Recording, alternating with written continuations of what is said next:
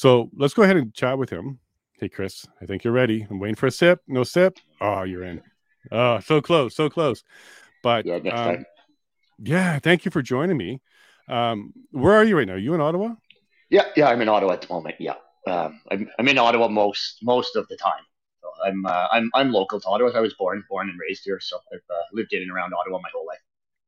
Really? So you didn't even leave for a little period of time? You could basically been in. I, I got out a few times. Like, I mean, I've left for a got weekend. Out. I got, got out like uh, to Arnprior kind of for a little while, like uh, you call that kind of after out? Rolling Isn't Thunder. But no, I never never went really far. I, I was like right, okay. stayed right in the middle of everything, even after everyone cleared out. And uh, there wasn't really, like after the convoy left, there was a big vacuum here, right? Like there, there, everyone was gone, and I, I was living downtown at the time, so I was I was right in the middle of like I was sealed in by police lines, so I could, I just kept going out and I never stopped.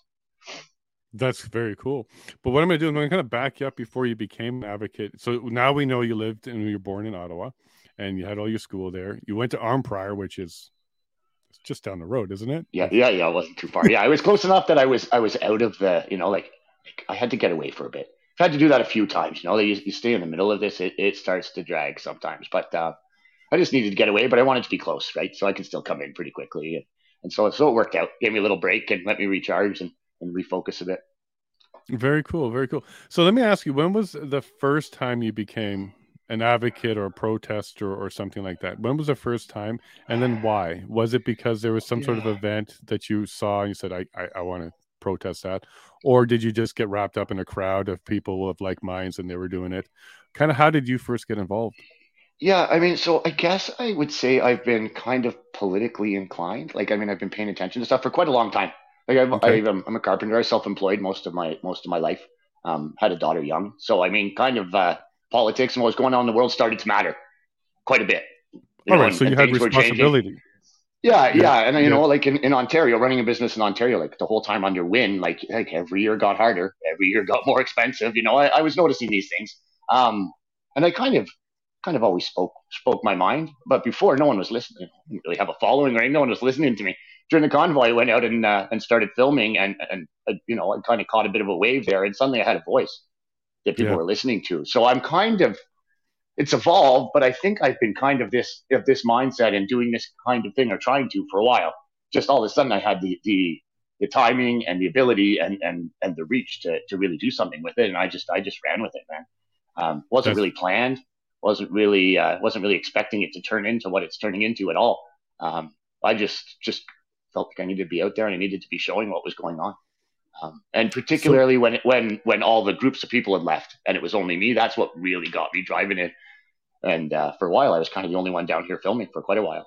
So, yeah, we'll get more into the convoy and what you ended up doing there. But before the convoy, did you do any other advocacy? Was there any other? Not, not, um, not specifically really. I mean, um, no, no, I wouldn't say so. I mean, I, I, you know, I'd share, I give my opinion and stuff, but, uh, But I wasn't out. Um, prior to, I guess during lockdowns, I started getting a little squirrely. Like I would go out and I'd go by, before the convoy even, I'd go up by Parliament Hill and I'd, you know, I'd bring my flag. Sometimes I could get on, sometimes I couldn't. You know, it was it was a weird scene.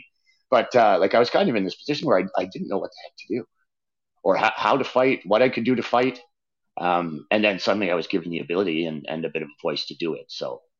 Right. So that's when the convoy came in. So yeah. before the convoy came in, you were getting frustrated with mandates, facts, masks, and oh, stuff yeah, like that. Yeah, yeah, it was um yeah, it was a pretty pretty wild time. Like I ended up in a little tiny place downtown Ottawa. I'm not I'm not really a big downtown guy. I prefer to be be in the outskirts of town or whatever. And uh, I was just just in a little tiny place downtown. Everything was shut down, my business was shut down. Um, you know, you go out literally you could walk into the middle of the street in downtown Ottawa, middle of the day, and just walk into the street. There was there was like a ghost town. It was so bizarre, so bizarre, and I just couldn't get used to it. Like, like no matter what, I couldn't get used to it.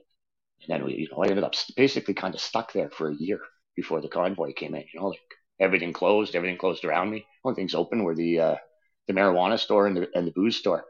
Yeah, it's funny how they kept those you open. Know, couldn't even couldn't even get food after five o'clock. Like it was it was wild around here. Wow, yes, for sure.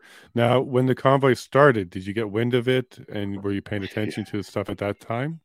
Yeah, like um, as soon as I saw it, yeah, as soon as I started seeing that it driving across the country, like I was, I was pretty pumped. You know, like a lot of people, I was watching the uh, the feeds and seeing the people on the overpasses and waving. And man, was I like I was more than ready when it got here.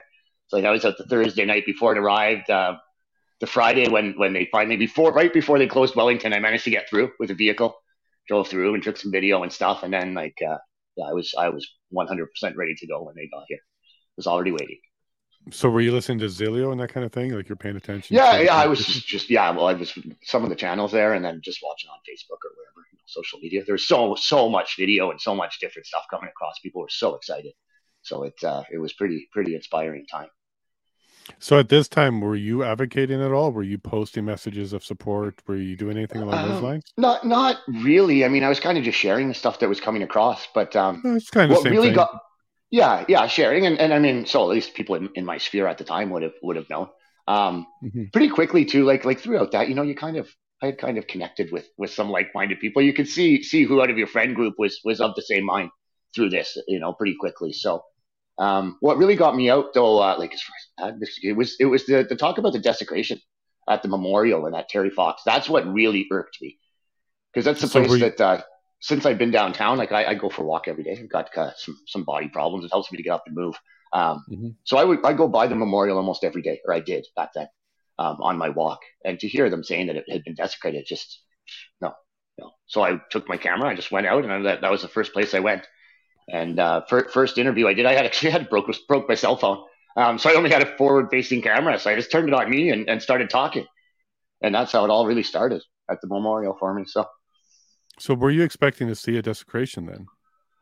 No, not at all. I was expecting to see exactly what I mean. When I got there, there was a guy who had showed up with a, like a rucksack and a prayer mat and a drum, and he'd been there, I mean, all night already. He stayed for like sixty hours straight till more people came, you know, and then they started taking shifts and whatnot. But yeah, it was beautiful. It was immaculate, beautiful, like it always is. Same with Terry Fox.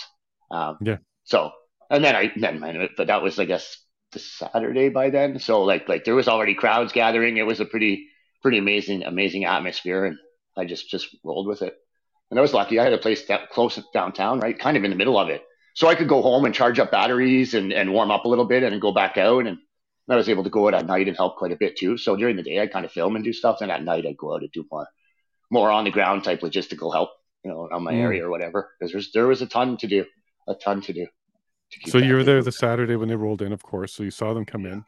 So what was your position on all those Nazi flags that you saw everywhere? I didn't see one ever. So not even one? None. Zero. Zero. Yeah. Um, oh, I was there the told. day the uh, the Confederate flag popped up one day, um, but it I, I didn't see it personally, but they, they dealt with that almost immediately, and that, that was gone. But I never saw any, any like, man, I saw tens of thousands of flags probably over all that time. Mm-hmm. Never once saw an offensive flag. So you saw a lot of Canadian flags. You saw the F. Trudeau flag. You even saw some yeah. pride Canadian flags, but you didn't see a Nazi flag. No, no, not once. Just well, just the one, just the one picture that ever surfaced there that uh, that was by the Chateau Laurier. But uh, yeah, it's the only one I ever saw, and I got banned for sharing it too. Story. Did about you it. really? Yeah, yeah, yeah. Did you really? Well, Rebel News, Rebel News was able to to kind of find out where that picture was taken from, and it, it was quite the story. It was taken from a closed off area that the public didn't have access to. Excuse me. So I, I tried to share that, and I mean, it was a picture of the flag in the story or whatever. Got the boot. Really? And based on what? Because the flag itself was H- offensive? Hate symbol, I guess. Yeah, hate symbol. Yeah, yeah. I know that Getter was was um, censoring that. Uh, Gab wasn't, but Getter was, and I was surprised about that because Getter's supposed to be a freer one. Yeah, okay. I, I so, it's hold on, I'm just gonna let my dog out. Yeah, yeah. No worries. Yeah. Hi, Chris and Jason from Janet. Hey, Janet. Nice to meet you. Are you a friend of Chris? Do you know Chris? Do you know Janet Bedore? Uh, don't don't know. It doesn't doesn't sound familiar, but I meet a lot of people, so I'm not sorry if I do know you. No worries. Thank you, Janet, for that. Uh, so you have a dog. We know this now. Yeah. Yes, Vivi. Yeah, I have a miniature Australian Shepherd. Uh, people that follow shepherd. me would know. Uh, a miniature Australian Shepherd. So Australian she's, she's shepherd. an Aussie Shepherd, but a little one. Yeah. People who follow me would know her. I take her everywhere with me normally. Very cool. She's the Freedom Doggo. Awesome. So now we're at Saturday. There's no Nazi flags around. You're aware of one picture. You posted it. You got yourself banned. That all that all happened on Saturday for you? No, no, no. That was that was later on. Just just okay. reminded me of it. Yeah. Um. I, I'm not sure exactly the time frame of that. It was it was at least a week in, I think. It's hard to say. It was near the start though. Okay, well, that would they they would have needed time to look into it, put that story together, and say what happened. Exactly. Sure. Yeah, exactly. And that was yeah. Rebel. You said that had that. Rebel, well, the news came out. It was actually, uh, I think it was a government photographer that ended up taking the picture that, that surfaced. And well, that's um, what we heard in the P O E C. That's what. Yeah, uh, yeah, and um, and same with the first person who. There was some weird connections with the first person who tweeted it as well.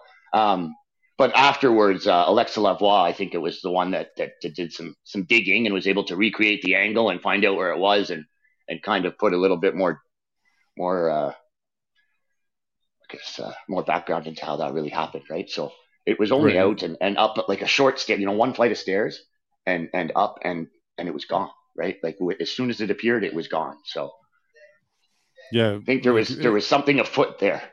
I would you say. think so? So the first yeah, day, the say. first hour, the first photograph, and then never again. Yeah. Just the one. And you know, yeah, no, and no, no video ever either. And you know, like, I mean, if there was more, they would be out there for sure. They would be out there. Yeah, well, if it was a part of the the yeah. convoy, then yeah, you would saw them everywhere. You would yeah. saw tattoos yeah. and stuff, uh, but it obviously wasn't because it didn't come on a single truck. We didn't see it across Canada a single time. It was just that little corner at that moment, just at the very beginning, and then never again. Okay, so on Saturday, it it seemed peaceful for sure for you. Like I don't think you were concerned about what was going on, but was it getting a lot bigger than you thought? Um. Yeah, it was pretty big. It, it, immediately, it was pretty big. Like I, I'm not sure if that those first days or two, but by, like by the second weekend, it was insanely large number of people. Um, and the footprint was big. Like like at first, I guess it was more spread out, but even as they condensed things in, man, it, it was a huge footprint. Like it would take took a while to walk around all that area. Sometimes I never even get to everywhere in a day, you know. Um, it was it was a few blocks, you know, south and all the way down Wellington, both directions. So there was there was a, a lot of vehicles and. Depending on the time of day and, and the week, right, there was tons and tons of people that would come through, particularly on the weekends, like like Canada, more, more than Canada Day, I would say, normal normal oh, really? Canada days. Yeah, yeah, packed, just packed with people. And did you see much violence or people fighting or, not, or getting? Not, honestly, I, I saw zero, like zero ever. I didn't even really see people getting out of hand, really. Like people were excitable sometimes, but like if anybody would, would start acting at all silly, like somebody would jump and, you know, hit a sign, you know, like, like kids do, whatever people do. And and right away, somebody would be like, hey, hey, calm down, calm down. So like, like in my experience, everybody was, was, was great. There wasn't really even, I didn't even notice any, like, you know, you get that many people, you might have some conflicting personalities here or there. You see some things. I didn't see any of that, any of that. And you saw people with masks in the crowd? Um, not generally. Um, I can't recall specifically, but there would, yeah, there would have been some, I, I don't, I never really paid so much attention to that. Um, sometimes, like depending, if certain people like like really dressed up with certain kinds of masks, like sometimes they look like they're there to. You notice them, but I, I didn't really have any problems. But you get people with the black masks and fully covered up, though, in winter, like you don't, you know. Now that I've I've had some run-ins with Antifa, I'm more more aware of these kinds of people, but uh, it wasn't really an issue issue at the time. I didn't think. Yeah, we'll we'll be getting to them later, I'm sure, especially with your Save Canada stuff. Um, so at this time, there's no violence, and people with masks aren't being accosted. So people that are wearing normal COVID masks, they're not being accosted or anything. Not in my experience. Like I, I, that's not to say it never happened. I, like I, I imagine no, probably but, some people did say something somewhere, or you know, some people went into shops. So it was never like it was it was portrayed. It wasn't like there was sure. you know, you walk in with a mask and suddenly you're going to get swarmed and attacked. Like no, not at all. Somebody might say, why are you wearing a mask? Maybe. I didn't even witness that myself, but it, I, it right. was never that, like an aggressive attack or anything like that.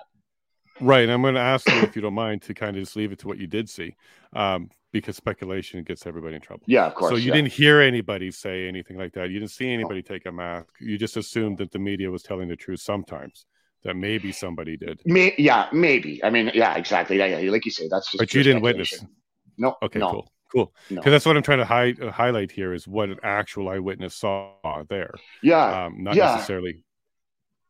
Even with okay, shops cool. too, you know, there was a lot of talk about shops and and people uh, giving shop owners a hard time, and I, I never experienced any of that either. Um, okay. There was people that would go into shops and not wear masks, like that. That did happen, but mm-hmm. but other than that, I never saw anybody going in and, and accosting anyone or giving anyone a hard time for for a mask or no mask. If I had to go in a shop, I just got it when the shop got what I needed and left, right? Like, but that was my experience, at least. Okay. Well, can you share any experiences during the uh, convoy that did validate the narrative from the media? Boy, you're going to have to stretch for no. that one. yeah, I, I, I don't. It, it was honestly like, like everything they said was so gaslighty. Like, like it was the polar opposite of what was going on. Complete polar opposite. Well, you want to give us an example? At least from my experience, like, for, like everyone was, was friendly. There was there was every walk of life, every age, race, creed, what, whatever you want to whatever you want to choose. People from everywhere. Everyone was friendly. People were talking to strangers. People were sharing their stories. They were healing. They were bonding. You know, the amount of people that, that you know, you, you cry, you, you're hugging strangers you don't even know and bawling your eyes out. You know, sharing tragedies, and and it was it was just all love to me. Wasn't always easy, and, and sometimes you know there, there's a lot of emotion, and people, you know, there's a lot of people were there for all kinds of different reasons. Some of them, some have been through real hell. You know, they've lost loved ones, they've, they've lost businesses, they've lost lost so much, um, family members not talking to them, you know, and, and they all came out together and, and were bonding. Like it, it was a truly incredible thing. Complete, completely the opposite of what was being portrayed by the media, by the legacy media. For sure. Now, do you have family, uh, siblings, or anything like that in the city? Yeah, I have. Uh, I have a sister, and uh, my parents are, are in town, close to town. Yeah. And then, so, how was their reaction to the convoy? Were they for it or against it? Um, I don't. They, I wouldn't say they were against it. Um, they didn't necessarily. They weren't maybe as into it as me. Um, sure. But uh, they didn't but it was down, never. But... No, but it was never like it was never an issue for me and my, my immediate family. Really, there was some some extended family members that were kind of kind of arguing about stuff, and I'd block a couple of people maybe once, but. Uh, For as far as my family went, like I just, you know, when I could, I wanted to see my family, and I did, and uh, and we didn't get into the into all the all the semantics of it, right? Like we were so isolated, man. I just, you know, I'd go meet my old man. We'd have lunch on the back of the pickup truck or something, and uh, like in the height of lockdown, so at least we still saw each other a bit, but we never got into the weeds about everything. Um, cool. My my mom, I kind of tried to. My mom wasn't in the best health at the time, so I kind of tried to insulate her from a bit of what I was doing, just. Uh, especially as it got towards the end. And sometimes I get into some hairy situations. Don't want to stress her out too much. So so Fair she enough. Doesn't necessarily follow all the time. But uh, yeah. Should we ask her not to watch the rest of this episode? No, no, no. It? This is this is this will be all right. Uh, yeah, yeah. Because we're going to get into some of the dangers that you do face when you're dealing with uh, protesting yeah. and anti-protesters. All right. So right now you're in a party mode. The, the, the convoy's in town. Music's blaring. People are dancing. No violence that you're seeing. Nobody's being accosted that you're seeing. Relatively, it's a very safe Canada Day in the middle of February. Is that kind of a good assessment at this point? Yeah, yeah. I felt, yeah, I felt safe everywhere I went, honestly. And I'm, uh, I'm kind of a, a bit of a squirrely guy, you know. I always head on a swivel, looking at, at what's going on around me, and, and I never felt so safe in my life. You know, my back exposed to thousands of people I don't know, screaming out, no problem. Like I was just calm, cool. It was, it was amazing. Um, Plus, there was, you know, there's nice, nice area set up. There's different people had little tents, you know, you got little fires. If you needed a bite to eat, you know, there was always food, hand warmers, like, like anything you could have possibly needed was down there. Fellowship, companion, you know, like you could go talk, you could eat, you could get warm, whatever you needed, you could get it taken care of down there. So, very cool. Now, you met Alex Cabana over the fence, so you were there. Is that how you guys met? Yeah, I, um, I met Alex on one of the first days, actually. Um, Right, just by a little fire, actually, in front of the hill, in front, warming up our, our hands over fire. And uh, he's cool. the first interview I did, first interview I did, like uh, publicly or whatever. So that was pretty cool. And I got to know Alex quite well throughout this. I ran into him quite a few times, and and since I've gone to know to know Alex quite well. But he was uh, for, first first vet or second vet maybe that I met, but first first person I interviewed and, and first vet that I interviewed. So and I ended up getting quite close to to quite a few members of. guys that, that were involved at the start of B four F and whatnot. So right. that was uh, that was a lot of my time was spent doing stuff like that too. So you're calling him your first interview. So was this your first time you started doing the streaming stuff, or were you doing other things and then he's just the first person you interviewed? Yeah, no, I that, it was first first interview, first I think second video I posted probably. Um, before before I started filming and, and the convoy, I used to take pictures of, of jets, like military jets. For fun. Oh, cool! So like I used to, I've always taken pictures. Video and stuff. So I've been doing that a long time, but just, just kind of as a hobby. Um, I'd kind of been studying it a little bit. So that, that kind of prepared me a tiny bit for this, but uh, it was just, uh, just, just nice to be able to, to get in and start doing something different. And, and I, I honestly love this. Like I've always taken pictures and video my whole life. I've done that. Just it interests me. So this kind of just was a natural progression. It's nice. People listen and it's, uh, It's pretty weird. It's weird to get used to, but uh, like to be able to, to give people a voice is an incredible thing. because it's it's not really about. I mean, I'm I'm front and center in some of the stuff, but it's not really about me normally. And, and I like that. I like I like to be able to. Tur- yeah, you know, you would. Yeah, you would understand, right? Like to be able to turn that around and, and let people get their stories out. Like it makes such a world of difference for people to feel listened to. For years, you know, people have been shut down and, and beat down and, and just they don't feel heard, right? So if somebody puts a camera on them, they they feel like somebody is listening and paying attention. They're able to get out, get out some, some stuff that's stuck in there, man. It makes a real difference for people. So I really, really enjoy that aspect. That's very cool. So your interview with Alex, was it like a full proper one? You you planned to no, interview no, him, or no, just no? Happened? It was just like thirty seconds in front of a fire. He, uh, um, I just asked him about the memorial. That's why I had okay. gotten down there, and, and then to meet a vet right away was was was perfect timing. And uh, he was down there for the same reason. He wasn't really an internet guy or whatever, but he made a YouTube and, and a, a YouTube channel. I think he's an internet guy now, but um, mm-hmm. yeah, he posted too. So we kind of were doing the same thing, just coming at it from different angles, and, and ended up meeting. So. That's really cool. And then you've been friends basically ever since then. Yeah, yeah, exactly. Yeah. So what was your, okay, so you may have had a video before Alex. You did the thirty seconds with Alex. What was your next video that you did? Who did you turn it on to next? Um, yeah, I don't even, honestly, it's so long ago, it's hard to remember. I, I was just kind of like like filming everything that was going on, man. Um, so you're just basically, you know, there were people playing electric guitars. They, like I got the American and Canadian anthem on electric guitar. You know, obviously at the start, there was a lot of honking. A lot of honking, a lot of dancing, um, got some fireworks, uh, all kinds of different stuff. And uh, during the day, I would just I would go out. Like you could only get about twenty minutes, like, man, twenty minutes maybe before my phones would freeze. And and like once those batteries get cold, they stop working pretty much. Right.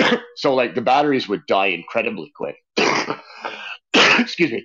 So even with with warmers and I keep them in my pocket, but I get like twenty minutes of filming. So I was kind of uh, kind of pretty selective sometimes about what I did, but I just go and try to try to get some stuff out. And, It wasn't really, it wasn't until later on that I really started getting a following. So I don't know how many people were really watching at the start, to be honest. Um, right. I was just kind of doing it. I put my video in and I just kept going on about my business. I wasn't really, really engaging a whole lot. Okay. Now, did you get anything that went viral? Like, did you anything that kind of moved? Um. Yeah, there were there were a few things. And, and I mean, yeah, particularly too at the very end, right? After, uh, after that police action, like I was right... Uh, right in the middle of all that for kind of two days. So um, I had a few videos that kind of blew up. Um, there was a time I talked, actually ran into Viva Fry too. And that, that helped me quite a bit in, uh, in kind of giving me the initial push with some of my channels. Um, I'd been following him for a little bit. I, I ran into him downtown, almost put my coffee on him. We had a little oh, chat wow. and there was like thirty thousand people or something watching his stream. So, uh, so yeah, that helped a little bit. Kind of gave me a little boost. So he kind of gave me a little boost. I actually met him twice. First time, I was so new to this, I didn't even remember to give my channel or or anything. And then I ran into him again, and, and luckily I did the second time, remember. But your quick study plug- is what you're saying. Terrible for plugging myself, yeah. You have to learn quick doing this. For sure. And by the way, my shows are six p.m. Uh, Mountain Time, eight p.m. Eastern. Yeah, you go. Start plugging right now. Um, okay, so now you met Viva Fry, and he kind of blew you up. Uh, he was you were on his channel. People got to find you. A lot more people followed you. And at that point, did you think to yourself, hmm, maybe I should put some effort into this and start doing this? Or was it just more uh, like a hobby at that point where you just capture? Yeah, to start it very much, I think I wasn't expecting it to really continue. I mean, I was going to take advantage of what I did and share my experience, but it was more just to, just to document and share, share my experience really. Um, and that was as much for me. Like, like I said, I kind of did that kind of stuff before. So like, I sort of had my whole life in, in pictures and, and video, and this was just a continuation of that. But um, one, once, once the convoy is cleared out, and I was one of the few people left, then then it became abundantly clear that there was a vacuum there. And, and if I, you know, somebody wasn't out filming this stuff and, and showing what was still going on, then then a lot of it wouldn't be shown. So that's when I kind of started uh, started changing and, and thinking more long term about this. Okay, so when they cleared it out, you lived downtown, so you saw access to it. Is that why you were there? Yeah, exactly. Yeah, I was like, uh, I was like just just a block away from like the the hard police line, like you could not get in. And then on the other side, there was more barricades and stuff around me, and roaming bands of police wandering the streets and stuff like that. So I was kind of sandwiched in between police lines, just outside the the uh, the red zone. Okay. Now, were you in the push at all? Did you have the police grab you, move you, anything yeah. like that? Yeah, yeah. I was so the the Friday, the first day, um, I spent that day on the war memorial. Um, and okay. I was just kind of filming, and, and we weren't sure how far they were going to come, right? So that first day, they didn't push through too far. They stopped uh, shy of the memorial. Um, the next morning, though, they took it and spent the whole day pushing through the streets. So that whole day, basically, I, I was out getting like, so slowly pushed back uh, all the way into the evening, into dark, really. Uh, that was the second day was absolutely wild, honestly. Uh, it was violent on their on their violent. part, not ours. Yeah, yeah, yeah. Violent. We, like, we like, have there, no was, there was a, there was some really nasty stuff that happened. Um, well, what did yeah. you happen to you, and what did you witness? You can go into that. I, I luckily I got out. I mean, relatively unscathed physically. Um, It's, it's definitely messed me up a little bit seeing that, seeing, seeing that happen in Canada. Um, mm-hmm. You know, I was I was up up the hill. Like, I didn't see it like right close, but when the horses moved in there, I, I was nearby. Um, the second day when uh, when they were pushing down Wellington Street in right like right in front of Parliament Hill, um, that's when Alexa Lavoie got uh, got nailed in the leg. I was I was yep. maybe one hundred feet back at that point from where she was. And uh, when they, she came out, I kind of went in and, and found some other Rebel News guys in there after that. But we just kept getting pushed back all day, all day, down around the corner. Similar situation like that. I, I got out, you know, a few times, but it was kind of weird. Like, so they'd push and there'd be like a lot of real, real hectic action. And then there'd be like, okay, kind of they'd stop and they'd line back up and maybe swap in and out their people or whatever. And yeah. you'd have a bit of time to pause and, and think. And, and then people would go in and talk. But then all of a sudden they'd start moving again. And it was like, was serious. It was serious. Well, what we heard from Alex yesterday was that's part of the design. So what they do is they will swap out so that the the meaner, fresher guys can be in there and then just swap yeah. them again. Well, you could so, you could tell the toll it was taking on them too. Like sometimes they'd have to swap people in like like individually in and out, and then and then sometimes they'd swap whole columns in and out. Or but you could see like in real time some people, some police breaking. Like like they were those guys were getting injured, moral injuries. I, I don't know what you would call it, but. You can tell some so, of them that some of them were not okay. The police, I mean, too. You mean emotionally or something like that? Yeah, yeah, emotionally. Yeah, yeah, yeah. There was. It seemed like there was a few different types of police. Like there were some that, that like looked like they were happy to be there. A few. There was a yeah. lot that just looked like shocked. They didn't know what to do. Some people were like holding batons, you know, and they, they were shaking like this, holding their batons. Like it's three or four types, kind of that I that I identified pretty quickly. But Uh, like for everyone, that, it was a it was a completely un, unbelievable scene. Like, and to be happening in Canada and, and in my city, the nation's capital, it it's, still boggles my mind that it that it could happen or that it did happen. Now, did you witness anybody? Did you witness the horse trampling? Did you witness anything? N- not close. Um, I mean, I, I saw a guy get shot with a, uh, a rubber bullet. Man, standing up on a thing, it drilled him. He fell right off a barricade. Um, Saw people get pepper sprayed, or, or I think it was pepper spray, uh, you know, coming out with their eyes all covered. I, you know, I saw the guys come through, man, and when they started pushing, like I think it was R C M P, they had like four foot wooden sticks. They were beating people with as they pushed forward. Yeah, like it was no joke, man, no joke at all. I remember watching that whole douche, douche. That yeah, kind of yeah, yeah. That that part, particularly down that street, that was some of the some of the worst violence I found, but it was uh, it was pretty nasty at times. And they yeah. were violent and then, anybody, women and the men. And yeah, everyone. Right? Yeah, yeah, yeah. Wounded veterans, um, like women, children, didn't matter. didn't matter.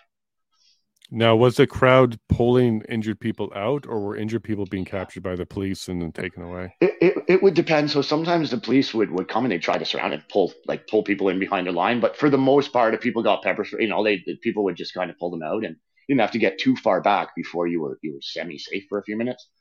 Um, In my experience, most of them were kind of pulled out, but uh, I mean, who, who's, who knows? Like the police would advance, and, and once people like they'd, they'd come and they'd scoop people behind their line, right? And that's where you see some of the videos of people taking rifle butts and, and getting meat in the chest, and, mm-hmm. and some real nasty stuff that they were doing. Now I can imagine as people were being injured and being pulled out, other people came in behind them and took their spot. So you guys were recycling people, kind of like they were, just not on a clock like they were doing. Yeah, yeah, that very much happened, right? So if uh, people would go in and spend their time, like you can't be in there nonstop. It's it's just too much. So people go in, they do their thing, or have their words with the police, or whatever they wanted to do, and you, yeah, yeah, they you kind of kind of swapping out. But there's always always a good number, like a decent number of people holding the line. Yeah, yeah. I mean, it yeah. got less and less as, as the time went on, obviously, but uh, yeah, there's still still quite a few people. Now, we heard that many times, hold the line, hold the line. A lot of people saying, hold the line. Was there any advancing the line? Did you guys ever make steps forward and push them back at all? Um, no, not that, that I, I saw one video where it kind of looked like it was, but but it wasn't really the case. It's not like the, the lines were never pushed back. Um, I don't, people weren't, weren't aggressive. Yeah, yeah. I mean, it was very much a, we're going to stand and, and we'll take what comes to us. But it wasn't a, uh, there was no aggression on, on the other side, right? There was no pushing. There was no, no trying to knock police back, no trying to, you know, there was, there was a lot of people. I mean, people decided they wanted to go nuts. I mean, that, that was a concern, obviously, but it never happened, in, at least that I saw. Right. So you didn't see anybody that screw it and he like charges no, in or no. bravehearted or something. No, no. And, and it's a complete opposite. Like, in fact, when people like, you know, there's times where they were taken down, like when Chris Deering got taken down, um, you know, and, and there's just vets with his brothers with them. And, and like, I mean, they stood there and, and had to watch. It's not like those guys didn't want to go. Like, of course. Yeah. But, but, point, but it was right. imperative that no one did. Right. So, and no one did at all. Well, was that like, were people told, or was it just naturally happening? This was just what people were doing.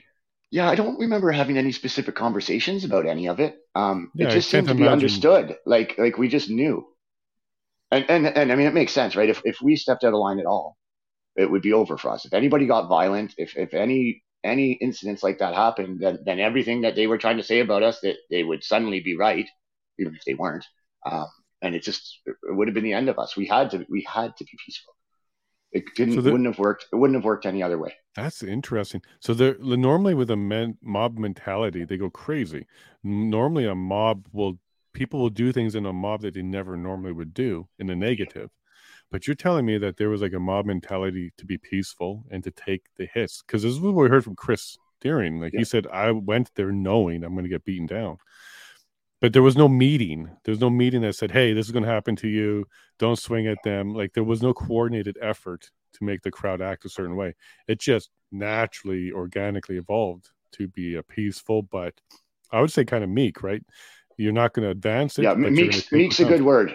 Like like the true version. I mean, some people might the use that biblical version. Yeah, yeah. Yeah, yeah, right? The biblical version. version. Yeah, yes, exactly. Yeah. Yeah, yeah. yeah, like he, he, he who has a sword and keeps his sword sheathed.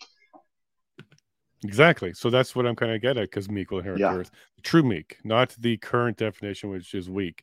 The true meek means, yeah, you'll stand your stand your ground. You won't bow, but you won't be the violent one, and you'll be rational and smart about it. Because frankly, if they're attacking you, they look like attackers and the aggressors. Yeah. And, and that's um, what we had to make them look like, right? You had to show them for who they are. And and same afterwards. It's been the same, that same, at least for me, that same mentality is, is pushed through.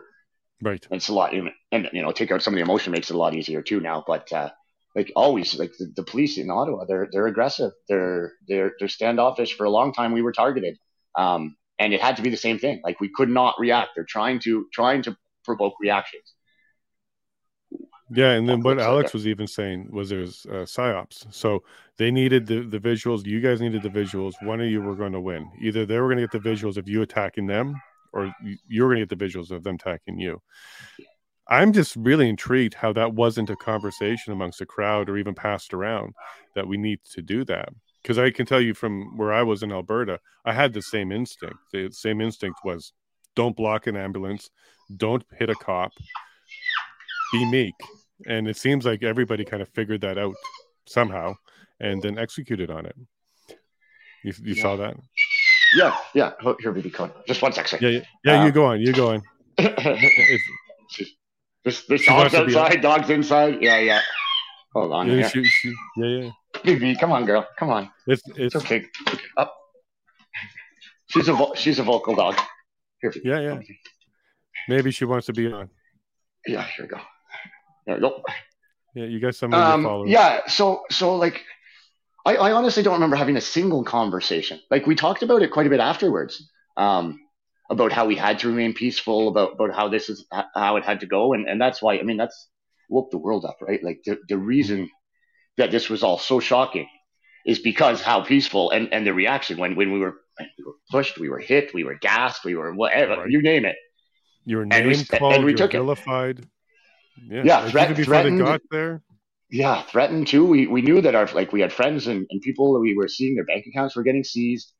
Um, you know, there were hit pieces on everyone. They're they're attacking people. Um, I had the police show up at my door afterwards. So like like the intimidation was real. The uh, the the threats were real. The violence was real from them. And uh, and there was some major concerns that they would come after you. You know, like uh, acting chief Bell, the Ottawa police chief at the time, um, he came out and he said that he's going to use every resource he has to track down every single person involved. Like, like you're going to hunt them to the ends of the earth, basically. just threatening huge swaths of the population. Mm-hmm. So, uh, I mean, like there was some, it was some really serious stuff. Now, you believed him when he was kind of talking like that, or was it? Well, I know he sent two officers to my house one time. So, I mean, for me, I believed it for sure. Um, Sorry, why did he send two officers to your house? They called it a wellness check, but uh, I called them. I called them out publicly. Didn't threaten them or anything, but I said, "Listen, I'm like, what? Don't threaten the populace. Like, you, you're the chief. Like, start start acting like a reasonable human being. Do your job. Respect the people, and quit threatening everyone. Like, if you want to, if you want to have conversations, like, we're all here. Like, you can you can talk to us, but." And then I got home, and two minutes, not even two minutes after I got home, Ottawa police. So they knew where I was, or or had been. I don't even know really how they how that how that all went down, but that that actually shook me more than at the time. That was right after, a day or two after the uh, the place had been cleared out, and that shook me more than the violence at the time. The fact right, that the police would show up at my door like minutes after yeah. after I just made a statement, like that shook me to my core. Actually, like it. it So you were online and made a statement, and then they showed up? Yeah. Is that what happened? Yeah, I was just standing on Bank Street, man, and just did a live video or whatever, and, and literally within minutes of me getting home, they were they were at my door. So really? Yeah. Hmm. And you think it's because yeah. of your statement or statements? Maybe this. I, I, I, yeah, I imagine so. Yeah, I don't see what else it could have been. They called it a hmm. wellness check, right? They weaponized a wellness check on you. I've heard stories of that before, but it was my first yeah, experience personally. Well, so they ended up leaving, didn't do anything, but they kind yeah, of yeah. I um, there was one officer that really didn't look pleasant, but uh, the the other officer that came, um, he he took the call and came specifically. Like he wanted to, he made sure I was okay, kind of. Like he didn't want some other guy coming, and and I believe, like I trust, I, that's what he told me, anyways. But I, I believe it to be true that he said he was going to uh, to resign after the call. He was going to turn in his badge and his gun. Really? So he he came out and, and took that call. And I guess he knew of me or, or knew. I mean, lots of police know of me, I guess, even at that point. But um, so it seemed like like that was kind of one solid last thing he could do. And, and he'd had enough. He was done after that. So kind of a, a crazy experience. But even in that in that intimidating and shocking experience, there was there was something kind of kind of meaningful there. Well, let me ask you too. about this, because a little sidetrack. Yeah, beautiful. But let me ask you, uh, sidetrack this. Do you – okay, you said beautiful. So you, you supported his decision. But I'm going to wow. pose a problem, because if all the good people walk away, what are you left with? Yeah, I've, I've discussed that too. Like if then, yeah. you, then you have a leadership vacuum, and yeah, that, that's a really complicated issue, because yeah, and, you're and left there with are the there, ones that aren't going to stand up and the ones that will do whatever. Yeah, and, and that, I think that has been a problem in, in in the police service, right? And and at the time too, there's a lot of officers that maybe are back now, but were suspended at the time mm-hmm. um, for various reasons. So. Yeah, that's definitely a concern. I, I just mean like touch, that was touching for me personally. Like, yeah, like no, I God cared and, and did it. But yeah. you're you're absolutely right, because I've discussed that with people before. If all the good leaders disappear, then they're just going to put in, you know, it's like in war, right? If if if you they tell you to, to run your man up the hill and it's going to be a, a, you're all going to die, whatever. If you say no, they're just going to put in a guy who's going to do it anyways. Right. But if you maybe if you stay in, maybe you can affect some type of difference. Maybe you can make a difference. Maybe you can make a change from the inside. It's hard to know what to do in those situations. But I think everybody yeah. has a line where it's like, no, okay, too much. I can't stay. Like, I yeah, guess we all have that line somewhere. Well, depending on the financial situation, mortgage, yeah. family, broken home, not. There's a whole bunch yeah. of things that get in the way on that one. Yeah. Now, I interviewed uh, Rick Abbott. So Rick Abbott was staff sergeant at the Edmonton Police Services. Um, well-respected, high up in the ranks, doing really, really good in his career. He went down and talked at Milk River, and he said, you guys need to stay peaceful. Don't do anything bad. And he also stood up for some of his officers who were being forced to eat in the shame room. This is what they had in the police station, the shame room, which are the unvaccinated uh, officers where they have to eat because they can't eat with the rest of them. So he stood up to the shame room. And keep in mind, he is vaccinated. So he's not like anti-vax and anything like that. He's vaccinated, but he didn't think that was a proper way to treat people. So he stood up for that, and he made that speech in uh, Milk River. So they fired him, um, got rid of him. So, and w- what he explained to us was they were like ninety-nine percent compliant in the police force. They did the vax, they were doing whatever they're told. It was just a small group that didn't. And then he kind of highlighted how all that you're left with are the officers that take orders and that are compliant.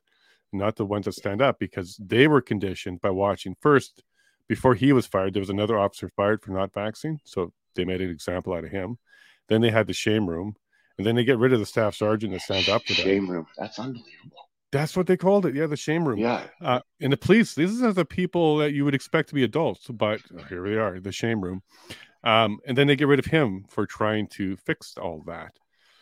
That scared me, because what you end up with are officers that think you should be wearing a mask and complying just like they did. The entire force complied like they were told to. So they're expecting the public to do exactly that. I was concerned about that because you don't get discretion, the proper discretion on the street anymore. Were you concerned about that as well when you're seeing these O P S officers do their thing? That maybe there, it's just the rough guys left, or this one officer that came yeah. to your door? There, there was times where I definitely had concerns like that, um, particularly afterwards um, with with the officers that were left and some of the some of the people on the beats downtown. Like I was having repeated, not only me, but me and me and my friends, people I know downtown, repeated run-ins with similar officers and and same problems. Like officers that, that really had a chip on their shoulder. I mean, there was ones that that, that openly admitted to selectively targeting us, saying that they're going to keep doing it. Um, they were, there was a lot of guys that were, that were definitely operating outside the law at times. Like, like there was some nasty stuff that happened, and, and we were for sure being targeted, and the laws were being selectively enforced and applied. So, for sure. so there, there was that, that concern there. Um, I found, at least lately, maybe that's a change in, in my tack and, and the relationships I've, I've redeveloped, but I've been, I've managed to rehumanize the police quite, but like for me. Um, Good. That was going to be my I've next gotten line. to know quite a few, quite a few different police officers. Even some of the ones I've had issues with in the past. We're we're at a point where like we can talk. Like they'll say, "Hey, Chris," or whatever, or whatever they say. They don't flip me off. Or, you know, for a while they would, gosh, would beep their sirens at me and like mm. give me like one, like give me the finger, like driving by. You know, you don't expect that. They would give cops, you the right? finger. But, oh yeah, man, or, or or honk their sirens at me and, and scare the shit out of me when I'm walking down. Scare the crap out of me when I'm walking down the street or whatever. So. It was a little little interesting for a while, but it's it's very different now. Um, I don't know how – there's a few things there. So I, I have made a very strong effort to to work and and communicate and, and deal with the police, like, in good faith. Um, Liaisoning, basically. Yeah, the liaisons and, and other officers, if they're around, whoever. But, whoever I but I mean, your action is liaison. You're you're trying to talk yes. to them and connect to them. Yes, exactly. Yeah, yeah. yeah. And, and the police liaison teams have to do that as well. So I've yep. gotten to know a few of those. Um, I think they've also gotten to know kind of who I am and what I'm doing. Like, you're not going to ever have you. a problem with – yeah, yeah. I'm never going to be the guy that's standing there just screaming and yelling at a cop for any reason, really. Um, if something goes down – I mean, I used to be way more emotional about it. I'm still an emotional guy. But uh, unless they're doing something they shouldn't be doing, they're going to never have a problem with me. You don't want to end up on the other side of my camera or getting a, getting a you know, getting an earful. Then then just stay inside the law. Do your jobs. Be fair. Fair enough. You know, uphold the and law. I think, and then that's our argument to you, too. Stay on the right side of the law and you won't have much yeah. of a problem. Uh, so you've rebuilt basically a relation, relationship with the community police officers for you. Yeah, for, for me, yeah. And and I think that personally was hugely important for me because, um, you know, I grew up, I know people in the police force. I, I always had kind of a, a healthy respect for law enforcement, um, whether that was earned or not. That's, that was the case for me. And uh, this really, really changed things for me. It was really weird, particularly with some police forces like like. You know, I saw some R C M P guys do some nasty, nasty stuff. I saw some yeah. Ottawa police and, and some other police forces do some nasty, nasty stuff. And uh, it really shook shook kind of some of the foundations and, and some of the ideas that I had about what police were and, and how they worked and, and what, you know, what was and wasn't maybe possible. Did you have any interactions with the O P P in the city? Um, so the O P P were, were more or less like perimeter. Like, so they, right. they had the they, blockades they and stuff. So I did, but it wasn't like, I say it wasn't adversarial. They they were armed and blockading the streets, but um, it was different. They weren't the ones like like moving through, beating people up. They were kind of there afterwards. There was more like like traffic and and and containment and stuff like that. So um, I found out honestly through through all of this, the the O P P and through the the, uh, the Public Order Emergency Commission, they they actually struck me as fairly professional. Um, out of out of the police forces that I saw, it was nice to see that that. There's some talented, good people, I think, doing some really good work still. Um, compared to, to the Ottawa police and some of the looks we got inside here and some of the stuff going on at R C M P, the the, uh, the O P P seemed to come across as, as professional and reasonable for the most part.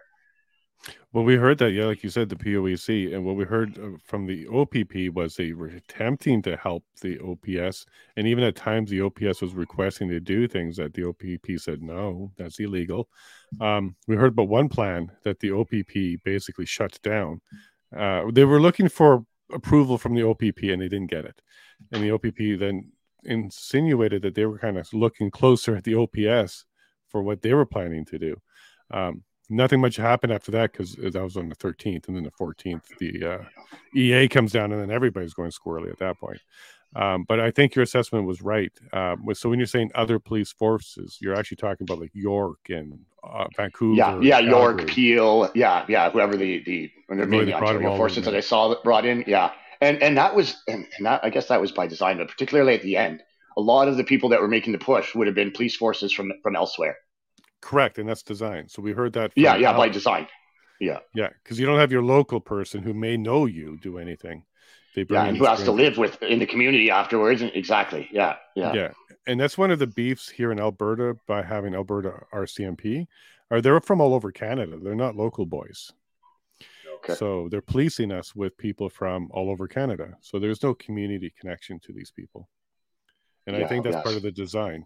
Because when you have community connection, you'll have, Jim, I know you don't do that, or Bob, you know us, and you have those kind of things, but not when they're from out of town, you don't. Yeah, you yeah, get like so. a yeah, the more more community based, proactive type policing when it's when it's someone from the community in the community. Yep, yep, and I think Alex even identified that as the strategy. So they had the local police at the front line, and then they swapped them out and brought the other guys in that did the pipe.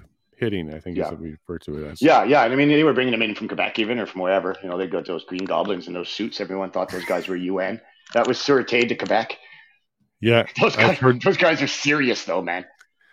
Yeah, so the uh, Quebec police, they have that, what, the riot police or whatever they want to call it. But, yeah, I hear they're, they're very, very rough.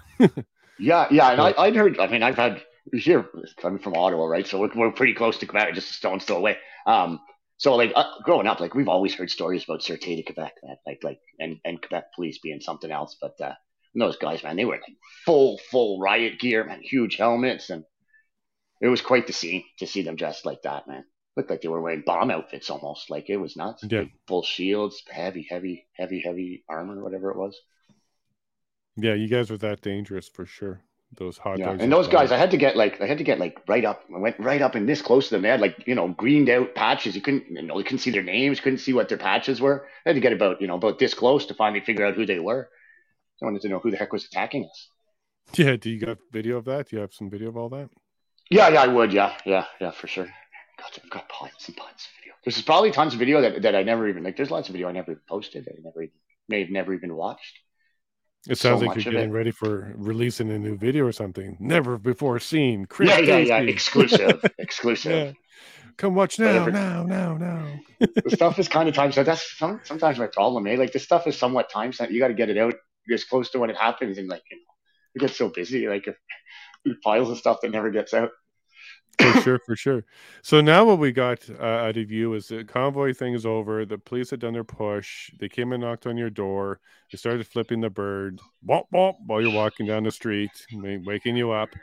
And then uh, you kind of, you know, smoothed over the relationship. They had enough of these with you. They kind of figured out who you are. Things are getting a little bit better. When does uh, Biker's Church come into the picture for you? So, um, I ended up at Biker's Church probably before Rolling Thunder, so not too long well, after, after the convoy. convoy. But before yeah, Thunder. I didn't know know about it at the time, but uh, I found it very, very shortly after. And um, man, and like like Scott said, like it, the timing was, was perfect. I I needed. I was in a, I was in a rough shape. Like like I I'd been through a bunch. I didn't know what the next step was. I was kind of just on my own and lost in the city. Didn't really know what to do, and um, I went in on a. Yeah, it was right around Rolling Thunder. I just let my dog out again. Yeah, yeah, yeah. It was right. There's a, a thunderstorm right now. She's she's a little scared. She's an advocate. She's advocating for her. Yeah, yeah. yeah. It's okay, B B. It's okay. Go ahead and grab her if you it's want. Okay. It's okay. She's scared of thunder, this one. Yeah. Um. Yeah. yeah, sorry. What was I saying? What were you saying? No, we were just working our way through uh, Biker's Church. So you found yourself oh, yeah, there yeah. and wandering. Yeah, so so I went in the first time, kind of uh, kind of went on my own, basically. Um, and like, man, did I have an experience? Holy cow! went in, and like I was just, I was just overcome. Like, now at this time, did you know about it, or did you? No, no, no. I just heard about it, so I've heard from different people from the convoy and from the community. So like, I, I figured, you know, I need something. I'm going to go check this out. Okay, so you heard about it and you went there. Yeah, yeah. And I walked in the door. I didn't last maybe more than fifteen or twenty minutes the first time. Um, I got in, and, and I just, I was overcome, overcome, man. Um, so I ended up, just, I had my moment, I left, and then I came back the next Sunday, I guess it was, and then I just never stopped, never stopped. Now, what do you think so, that moment was? Relief, fear, yeah, uh, yeah, anxiety? Like, like everything, yeah. Just just unloading of, of all that stuff that was inside me, man. It was like uh, the spirit came down and just touched me, and, and I just I just let loose. I'm almost going to cry talking about it. No, well, it's, that's how much it means. It was, uh, it was pretty cathartic, honestly, like it. It's hard to explain, like, unless unless you've had an experience like that. And I've seen other people have very similar experiences there, you know, where they're just, people are bawling, bawling. Yeah. Now, were you a religious person before? Do you have faith before you went there? Um. Yeah. So, so I guess God found, like, it's been a journey, maybe, maybe six, seven years. I kind of, like, for, for my earlier life, I, I kind of, I don't know if I had met, like, a bunch of people who had called themselves Christians, but really didn't, didn't live up to what I thought that meant, I guess. So okay. I kind of like like dismissed it. I kind of threw the baby out with the bathwater when I was younger. I thought I was smarter than all that, and I kind of uh, all?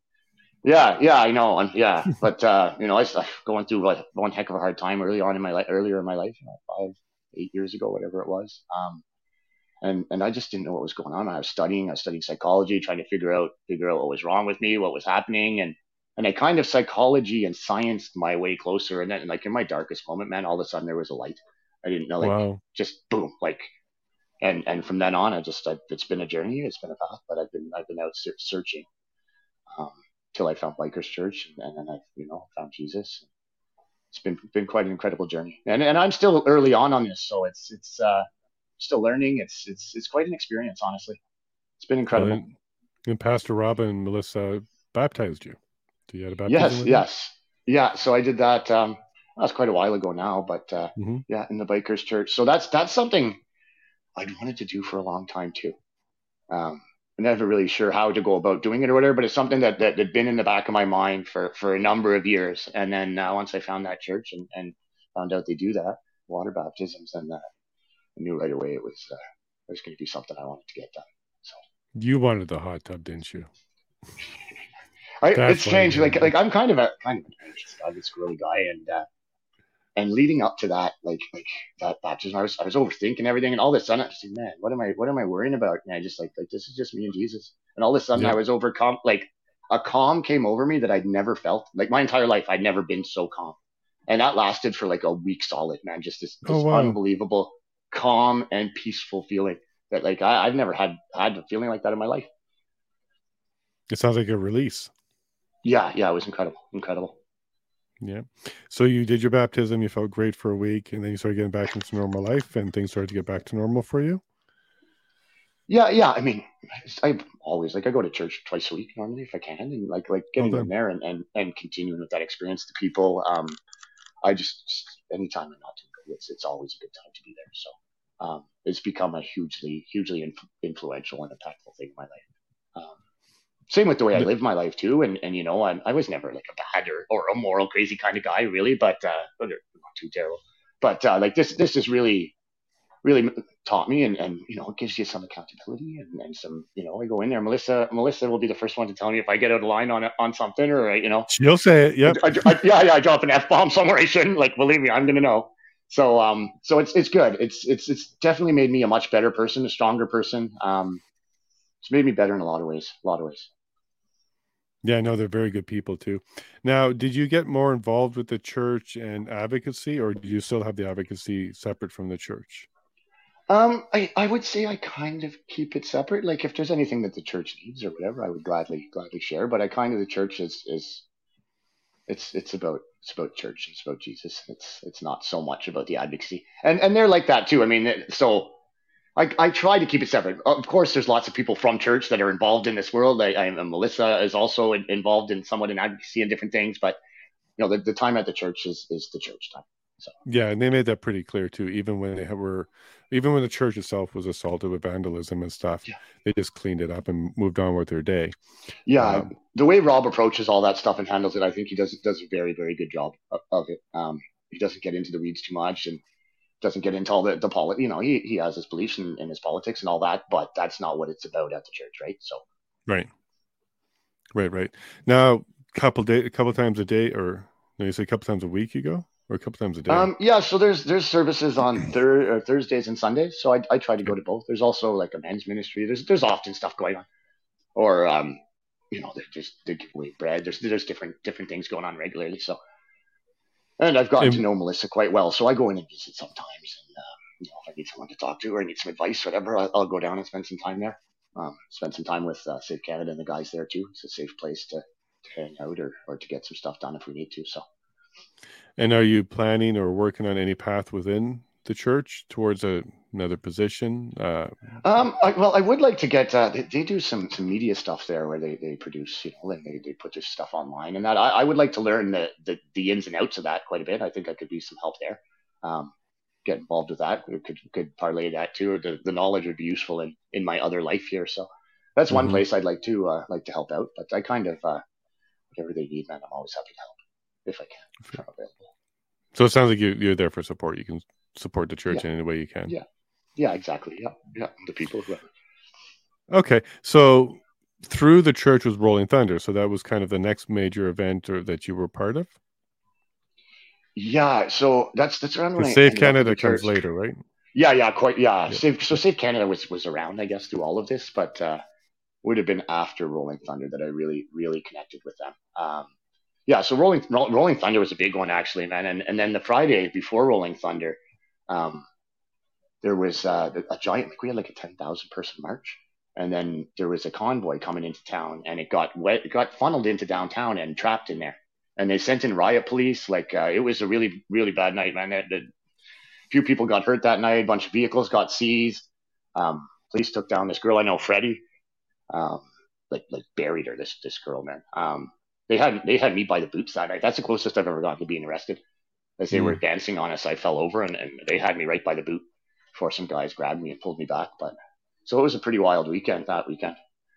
A lot of, I'm not sure if uh, I'm not sure. A lot of people don't know about what happened the Friday of Rolling Thunder. People here might know. Please but... tell us about it. I, I didn't know. About, even Rob didn't touch on that. Yeah. Okay. So so like the Rolling Thunder was scheduled for the Saturday, and then yeah. Rolling Thunder weekend we had uh, Freedom Fighters Canada um, had a big march organized, and and when I mean big, I'm talking like thousands and thousands of people were were for this march. We had like twenty police motorcycles with us, and like it was a huge thing. Um, then also a group from Quebec also liaising with police. Um, had planned to have a slow roll through town. So they had the the red zone in downtown Ottawa blocked off, the area around Rideau Centre, like like I mean blocked with police cruisers and armed armed police. So you could not get into these these zones. Um, our march started off the hill and down Wellington past the memorial. And right at that time, for some reason, the police funneled, they opened up Rideau Street and directed part of that slow roll down Rideau Street directly into our into our march. Like it couldn't get out because our march was coming by. Then they okay, sealed so. off the end of Rideau Street and blocked in those vehicles that they had just put in there. And then they used that as an excuse to bring in massive numbers of police. Did they create a problem uh, to transsolve with the police? Yes, yes, yeah, yeah. It, it, it, was a, it was a trap. For sure it was a trap. Um, one of the guys involved, actually, Norm, Norm Blanchfield, he just got his uh, his right to be on the internet back recently. So until very recently, he couldn't even talk about anything that happened. But um, like like they were funneled in there. They were trapped. And uh, and then they, they had their vehicles impounded. They had people arrested. Uh, it was it was a wild scene, and for somebody who, who had been through that first first police action, like it was traumatizing beyond belief to see that happen. For again. Sure. Now, did you film any of that? Oh yeah, yeah, tons. I was live almost the whole time, and I filmed mm-hmm. quite a bit. So like I got footage of like this, this big cop taking down the girl. Man, we tried to jump on. It, it's wild scene, absolutely wild. I'll send you some so you can see uh, you can see what I'm talking about later. But it's is uh, that online or you have it private? Yeah, yeah, I have I have it online too. Yeah, yeah, it's both. I've got uh, lots of video from that night, from from the start of our march, from those guys rolling in. I have the police action. I have the riot police. I was right in the middle when, when the police took down this girl. Like I kind of fist bump a guy on a bike, and then I turn mm-hmm. around and and there's like a six taller than me, six foot four, at least a hundred pounds heavier man. He just takes this girl, picks her up. Buries her into the ground right in front of us. Oh, come on. What was the yeah. purpose of that? To send a message? Well, to antagonize us, right? And and after that right. happened, and and the reaction, then they brought in the, the public order units. So they, they trapped, first sequence was to trap the vehicles in there. And mm-hmm. then, and then, then what? Okay. So then there's a big problem. We got to get rid of these vehicles, whatever. Then it was to antagonize everyone in there. They used, I mean, they, they came after this girl two or three times. I, the same cop pushed her earlier too. And she just finally okay, had so, enough. Like she, oh, they so were targeting it. They were trying to provoke her to attack them and maybe the crowd. I, I believe so. Yeah. Them. And then, and then, then once that happened, then everyone else would go. And it, it seems to be, seems to be what they do, right? Like they'll go after a wounded veteran. They'll go after a, an elderly woman. They'll go after a young lady. They'll go after whoever is going to get a reaction. Right. Right. From the crowd. It seems, it seems to be by design. I, I don't see how that can be, can be by accident. I don't know where it's coming from or if it's just rogue, rogue people or whatever, but I mean, it, it seems too much to be a coincidence to me. Yeah, that's the question, right? Because I'm pretty sure they didn't have a session where they said, okay, here's how we instigate by attacking the innocent. But a few of them maybe, not like all of them, but they may have sat down with a few of them or some like minds and said, like, I'm curious about that part because I think you're right. I think there was a lot of instigation and trying to get you guys to fight back. But that's not normal training for police officers, even in riot. They're meant to end the problem, not create the problem. Well, so that's a big problem with the police, I find. Like, like the police aren't equipped to deal with peace. Their their right. their job is violence, right? Like like if they have to do something and, and end something and or, or use force and violence, that's their game. But when there's a group of people who are, are are within the law and not not doing anything violent and not fighting back, the police really don't. Uh, what can they do? It it's, puts them in a really weird and, and strange position. Yeah, I'm, because their job their job is violence, basically. The, the riot ones, yeah, I can understand that. But the regular police officers, unless there's a course I'm not aware of that tells them how to attack innocent people, I'm not sure why some of them.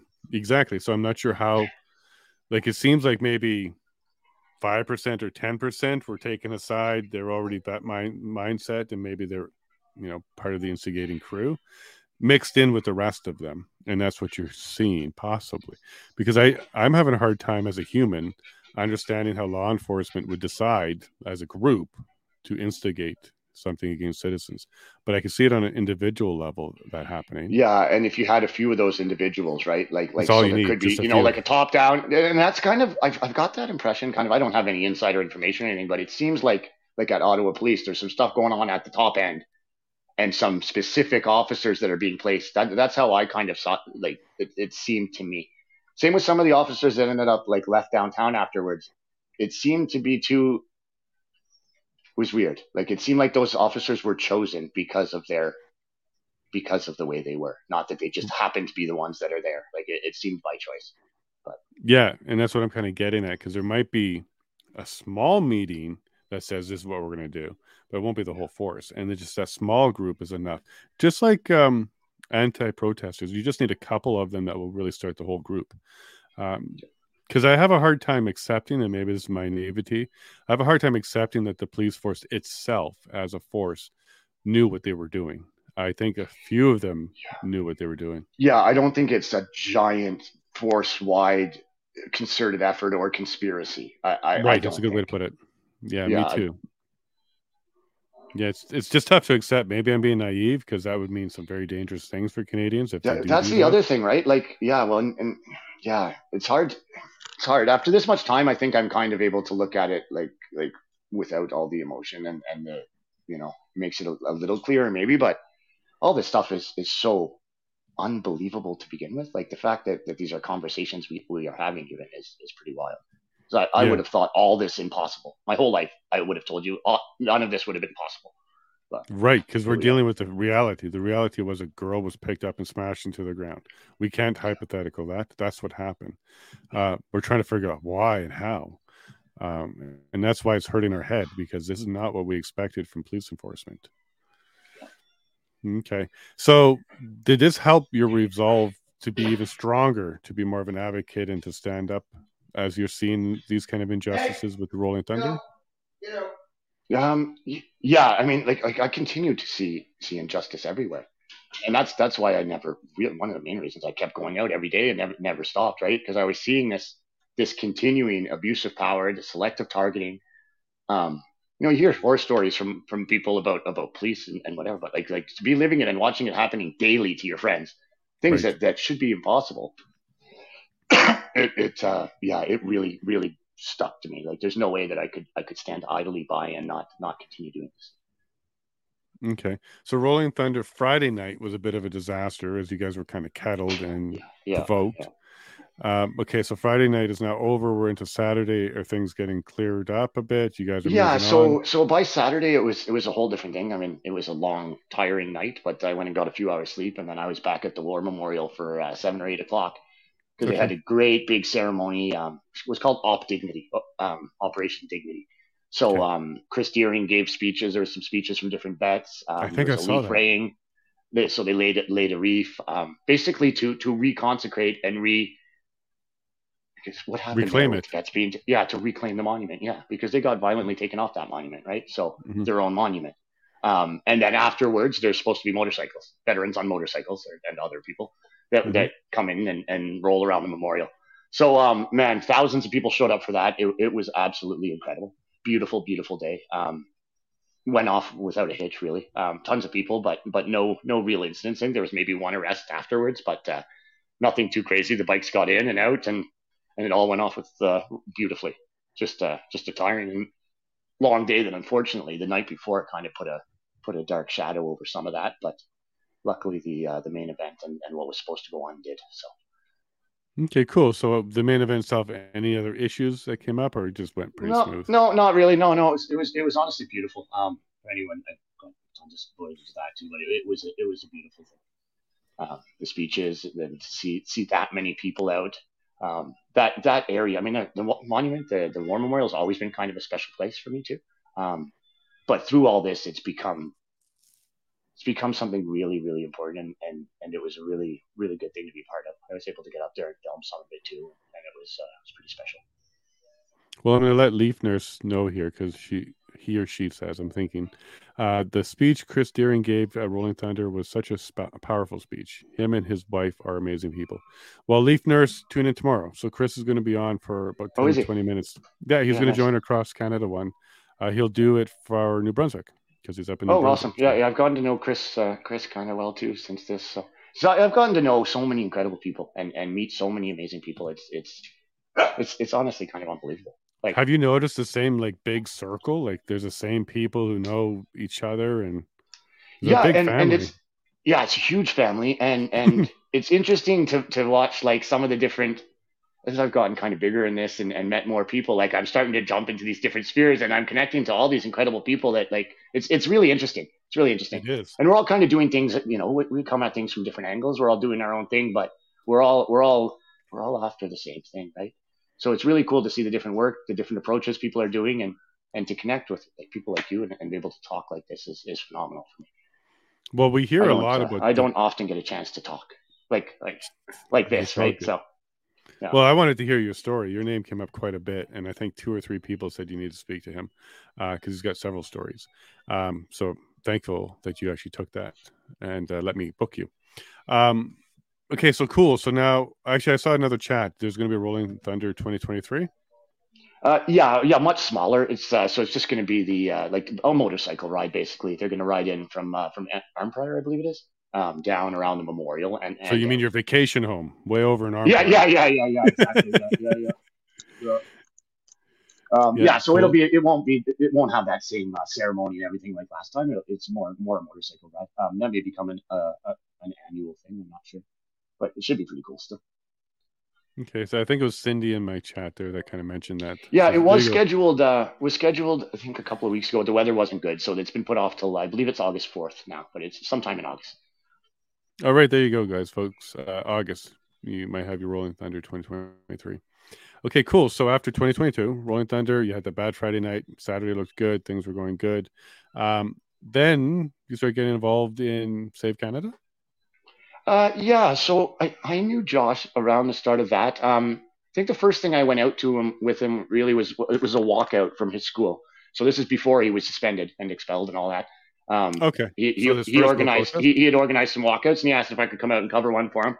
Um, and I, I got to know him too over the. Uh, I guess it was when J- the weekend that James Topp arrived. He had been doing some marching with James Topp, and I, I spent some time with him in Renfrew. So around around that time would have been like a year ago. a year, almost almost a full year ago now, when James Topp came through.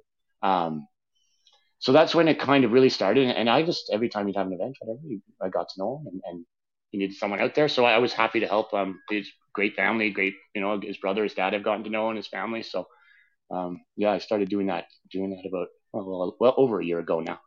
Um, and then things with Josh, like, like they really blew up, but after he got suspended, um, and I, I was with him. So when he w- tried to go back to school after his, uh, his trespass was lifted, when it, when it really went viral, the, the most right recent, when he said, thank you. So that was all planned. I mean, it, with discussion with lawyers, like there's a procedure and, and steps you need to follow. Um, we got video and stuff of what we needed. It wasn't about like making some type of shocking video. It was more like this was a process that had to be done so that he can continue this legal fight, you know, it's being persecuted. And you need like to crazy. Capture it. Yeah. Yeah. So, um, so that went off, went off quite well. Um, it was a bit of a wild day. We didn't know. You just never know how these things are going to go, but that wasn't like a, you know, it wasn't about publicity and, and, and a protest. That one, that was just, just a step that needed to be done. Um, and then, uh, I've done well, all the protests he's done since pretty much I've been at, um, I guess I've been, been doing the media pretty much for all of them. So, I've also yeah, spent spent a lot of time in the background with with boys there, with Josh and his brothers, Monty and them. So, um, yeah, it's, there's a lot of work goes into what they do and a lot of planning and stuff. So it's uh, it's been quite an incredible experience, honestly. Pretty proud to be yes. a part of it. Very cool. Now you mentioned that they reached out to you, or Josh reached out to you. Was that to be part of the, the support, or for the camera, yeah, or just just it? just yeah, just asked me if I if I could would come and and and I guess support, film, whatever. Like he kind of knew what I did. Um, right. So this time you're and, a streamer, and, and, and it stuff. just made yeah, it just made sense. Um, and, and I, I was impressed with with the young man immediately, and mm-hmm. and happy to help. So I had a Save Canada hat early on. So so what came first, the hat? Like I guess the hat. They made that brand and came out with the hat right away. Yeah, so um, Save Canada existed before before Josh and and the, and the guys really started running. I think it's from the East Coast originally. Um, he'd be able okay. to speak better to that, but uh, they kind of kind of took over the, the, the name and took the reins and and moved forward with it. So um, it was in existence before. Now it's now it's uh, it's the guys running the show basically. Yeah, that's what I was wondering. What came first, Josh or Save Canada? I just didn't get the question yeah. out. So Save yeah, Canada yeah, was yeah. around. So Save Canada was around before. Yes, yes. Okay, and then teamed up with Josh as he's doing his school stuff yeah. around that time. Exactly. Yeah, yeah, or, yeah. So because he, he led some uh, student walkouts, mandate walkouts, uh, a, a few different things prior to uh, prior to getting in the, the gender. The gender okay, so his, his school stuff didn't have the red hat. That came later. Yeah, I mean, I guess Save Canada have always had the, had these, but yeah, he started doing like the walkouts, the the, the mandate stuff. This this was pre, uh, would have been probably pre uh, pre Convoy then. So, so oh, he'd wow. been involved in, in, in advocacy and, and doing this kind of stuff uh, stuff already.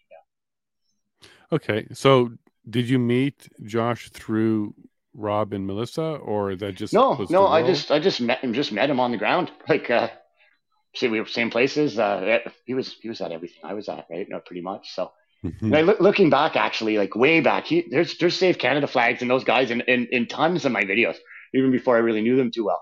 So, um, we've been in the same same places, doing the same types of things for a long time, even before we really really got to know each other. Do you meet Billboard Chris that way as well? Uh, I hadn't met Billboard Chris till uh, till here in Ottawa with uh, with Josh. But uh, okay. that that was that was a, a connection, a relationship that just made perfect sense. Um, they've actually just announced uh, they're going to be going to Toronto. I think it's uh, September September twenty-second or twentieth, Some, something like around there. Yeah, yeah, late yep. late September. So that's uh, that's going to be a big one coming up when school gets back Very rolling and stuff. So yeah, he's going to I think two schools. I think they named two schools that they're going to go to. Yeah, yeah. So that should yeah, be, that'll uh, be interesting. That should be a big one too.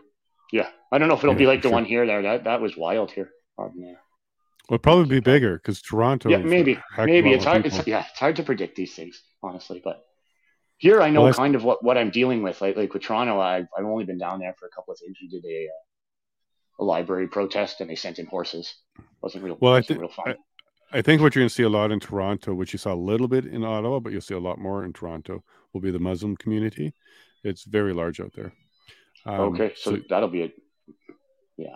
So um, if they, also, show, up, yeah, if they so, show up again, you're going to see a lot. Yeah, there's a lot of talk, too, from, from that community about getting uh, getting something pretty big organized for the start of school. So early yeah. early September. So you're going to be in the right G T A area for that because yeah, yeah. you're going to have a lot of support if everybody gets in on that one. So yeah, I guess we'll keep an eye on that one. So you're going to be there as a, a supporter, protester, or streamer. What's going to be your role for that? Yeah, one? so so I kind of yeah mainly streamer. Um, I mean, kind of help with in, in a security role a bit, but uh, I'm it's I'm pretty focused on what I'm doing. I'm kind of like like exposed and vulnerable. So um, mm-hmm. I, when I when I do the stuff for Josh, like it's it's more about getting what they need, making sure that the video for them gets out. It's not really about me. I go in in for them on those ones. I mean, it's still me, still Desi Media, but uh, my focus is whatever they need, really. Very cool. Now, one thing I talked to Alex about was the security on, I think it was June ninth, was uh, the event in Ottawa. Is that right, June ninth? Yeah, yeah, June ninth, yeah. Okay. And he talked about, and this is my first time being exposed to the dangers of this, but H I V needles, and you have to worry about being poked and stuff like that from the yeah well yeah there was talk about about insulin injections, and I mean there was some some it's hard to know how credible these threats are, but they they were out there. um I get a lot of hate thrown my way, a lot. Um yeah people know where I live. um I've had I've had stuff left in my mailbox. I've had notes left on my door.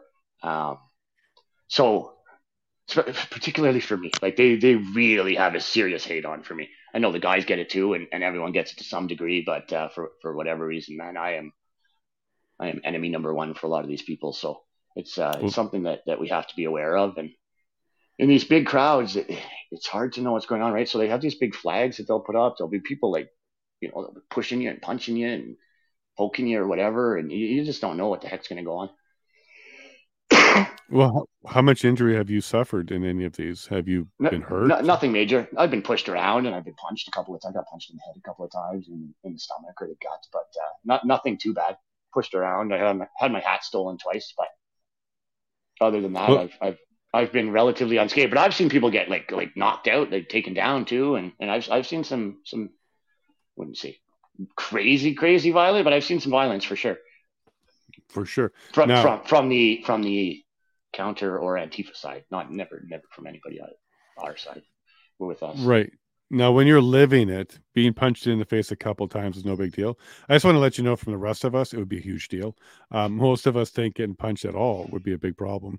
But that, I guess, kind of is a testament to what your role is and what you believe you need to be there. So you'll take a couple punches for the cause. Yeah, and I mean, it's it's not like, you know, I didn't break my nose or anything. I got you. It wasn't, it wasn't crazy. But, um, yeah, I mean, you don't know, though. Um, at the time, it doesn't. So I don't know if it's just like, it, I don't even think about it. There's never any fear or, or craziness in, in the moment, really. I get a little agitated, but a lot of, a lot of me is, is like, uh, I'm a character, you know? So, so I kind of let myself get a little fired up or, or whatever, just, just for, uh, sometimes to prove a point, which is not always the smartest move when you're dealing with these kinds of sure. things. But, uh, but I'm finding that, I'm finding that balance a bit better now. Okay. Now, going forward, is that the role you want to keep doing? Darcy Media, you want to keep recording stuff? Yeah, yeah, definitely. I, I, I absolutely love what I'm doing. Um, I'd like to do more more stuff like this, more more more conversations, get get more into the weeds of the issues than just just only be out there, you know, running gun filming all the time. I'd like I'd like to, to sit down and, and do this kind of stuff more, but um, definitely want to keep doing what I'm doing. I like I like to be out on the ground. I like to be to be covering story. I like to go after the politicians and. And all this kind of stuff, and, and I'm learning a lot. I'm getting better at it, so I definitely plan uh, plan to continue. That's I don't exciting. know exactly what that'll look like, and, and like any of this, I don't know exactly what it looked like. But but I mean, it seemed seemed to be narrowing in on, on things that work and, and finding finding my groove pretty well. So I'm just going to keep rolling with it, I guess.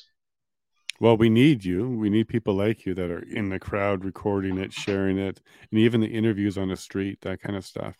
Um, Because I, I think that's what saved the, the truckers, to be honest with you.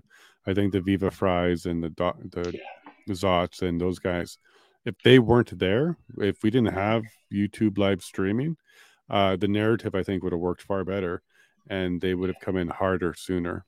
So I think people like you that are streaming the real story is why it didn't get worse. It could have gone a lot worse. I think you may know that there, Chris. Um, but it's also the reason why we now have uh, Bill C eleven and Bill C eighteen, and they're cracking down on online media. Um, is that affecting you yet, Bill eleven or Bill um, Bill eighteen? I, it's it's hard to say, really. Um, I am pretty restricted on Facebook, but I, I, I don't think that's necessarily related.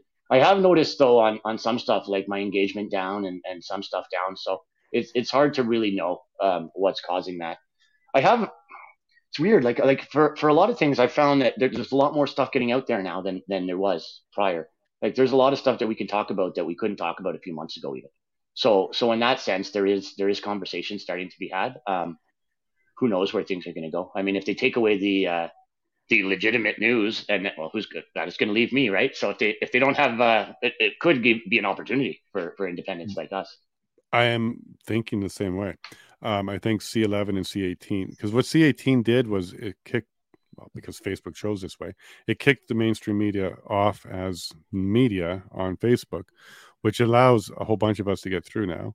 And it also allows us to be in front of more people because they were originally getting traditional media. So I think that's a good thing. Um, but on Twitter, I've noticed some problems. Um, and you may have noticed them as well. There's a whole group of us that get together and talk about this problem, but engagement drops like suddenly, all of a sudden. And I think what might be going on with Twitter is they're not open and against Bill C eighteen. They really haven't commented on it. But what they might be doing is kind of what Facebook was doing, but without publicly saying it, which is just stop propagating news. And I think me and you and some other people have been flagged as media. And because we're now oh, media, yeah. uh, they're going to lower our reach because the government's going to make them pay for that reach. So they might be playing around with how much reach to give media, because if they have to start paying for that reach, they're going to have ways to limit it. Yeah. Yeah. There's a few things too that I've, I've noticed effect. Like I know on, uh, on, on Twitter, sometimes you can get labeled uh, not suitable for work, N S or whatever it is. Like, so depending, like, I mean, I'm dealing with, with some drag stuff and different, different topics. Um, sometimes that can get you, instead of a post being flagged or, or one thing that can, that can get your whole account kind of downgraded. Um, I know there's been times people search me and they can't find me. Yeah. I, I don't really know, know how all that works, but I do get messages like that fairly often, not just on Twitter, but, uh, I'm, I'm, I'm newer to Twitter, so I'm, I'm still learning the ropes there, but, uh, it's, it's a crazy place. Yeah. I get a lot of people that are suddenly unfollowed. They're not following me anymore and they didn't do it. Um, notifications they don't get. And then I even had someone reach out to me and says, there's something about your account that I can't forward or retweet or something like that. I'm like, I'm not surprised to hear that. Um, I got lots of gremlins in my account. Weird things happen. I, I've had um, weird stuff happen in, in real time on Facebook too to me, like times where like I really need to be going live and suddenly nothing will work. I can't post, my lives disappear, stuff like that. But mm-hmm. uh, not not too many times, but it has happened. It has happened for sure. Yeah, I wonder if they're gaslighting us. Like, kind of doing that to make us think we're crazy yeah, or something. It's hard. It's hard to know, eh? It's hard to know. And like, like, well, I'm a pretty rooted guy, so I, I, yeah. I don't, yeah, I take confidence that my reality, I can understand it. But when the heart disappears in front of you and it won't let you post, and then you can delete that, and then take out the word Trudeau and put in the word P M, and then all of a sudden everything works. Yeah, yeah, um, yeah. There's definitely yeah. some words too. If you if you put them in there, you'll, it'll make a difference. Yeah, for sure. It's for weird sure. though. Like I can use it in other contexts, and then and I wasn't being derogatory or like it's just yeah. weird. Like sometimes I have to edit. Yeah, yeah. Like, I mean, yeah. a lot of it's probably algorithmic. Like uh, I don't Could know be. how much. There are times though where there's stuff that happens. I mean, like it seems like it must be a person in there doing something to me, but who knows? I, do you have a problem with people mass reporting and false reporting? I have that issue quite a bit. Oh, I only have brigading it... where, where they'll like they'll yeah. report every single thing you do. Like uh, TikTok, I had it done all the time. Every single video I put up got taken down, um, and I get them back, but that that yeah. slows things down and causes problems, and it downgrades your account. And even if you win the appeals, it still has an effect. So sure, that's sure. that's one way people try to uh, to silence me for sure. No, I just had one YouTuber who I guess considers himself competition. I always thought that he was a foe, a friend, not a foe, uh, but he decided to do some complaining. One of them got taken down, the rest came back, but one's enough for a strike, so it didn't matter to the other. Yeah, yeah, and that, that really matters on YouTube. Yeah, yeah. Well, I was down for a full week because yeah. somebody didn't like me. Anyways, it's all over with, and I hope it's done. I communicated with uh, um, YouTube; they seem to have confirmed it because they got rid of the other ones that they did. Um, but in any case. Yeah, there's people out there that just want to go mess up other people's gigs. It happens. Now that you're with uh, Save Canada, you're doing all that. Is this going to become like a full-time thing for you, Save Canada, or do you have something else on the go as well? No, I mean, it's, it does take up quite a bit of my time, but no, it's just, it's just one thing among many that I do. Um, I do, pri- I do try to prioritize that, like if, if they need me or, or what, what's going on there. So it is, and it is, it's kind of grown. I've like not, not through Save Canada directly, but on, on my own, I've, I've been making a lot of connections into the, into the Muslim community too now. So that's been keeping me really busy. A lot of, lot of stuff to learn, a lot of people to meet. Um, so, so it is taking a lot religion? of my time, but I, I'm not, I'm not going to be singularly focused on this by any means.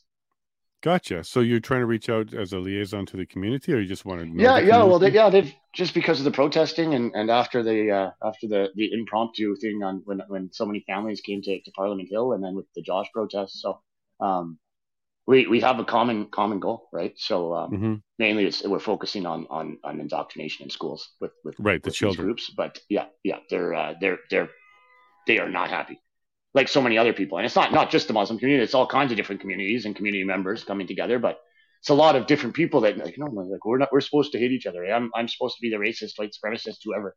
So, um, you know, it's, uh, yeah. it's been interesting, but, uh, it's, it's actually been, been enlightening to me. People that are, you know, it's, it's, a, it's a fascinating look into, into a, a community that I didn't know a lot about and, and to some stuff I, I didn't know about. So I'm learning and, uh, and I'm making some new friends, and I think we're going to be able to do some good work together. Absolutely. Now, what I was I was on an interview not too long ago, Dean something podcast. Uh, thank you, Dean, very much for having me on your show. Uh, he brought that up, that um, he thought it was pretty amazing that Muslims and Catholics and Christians were coming together.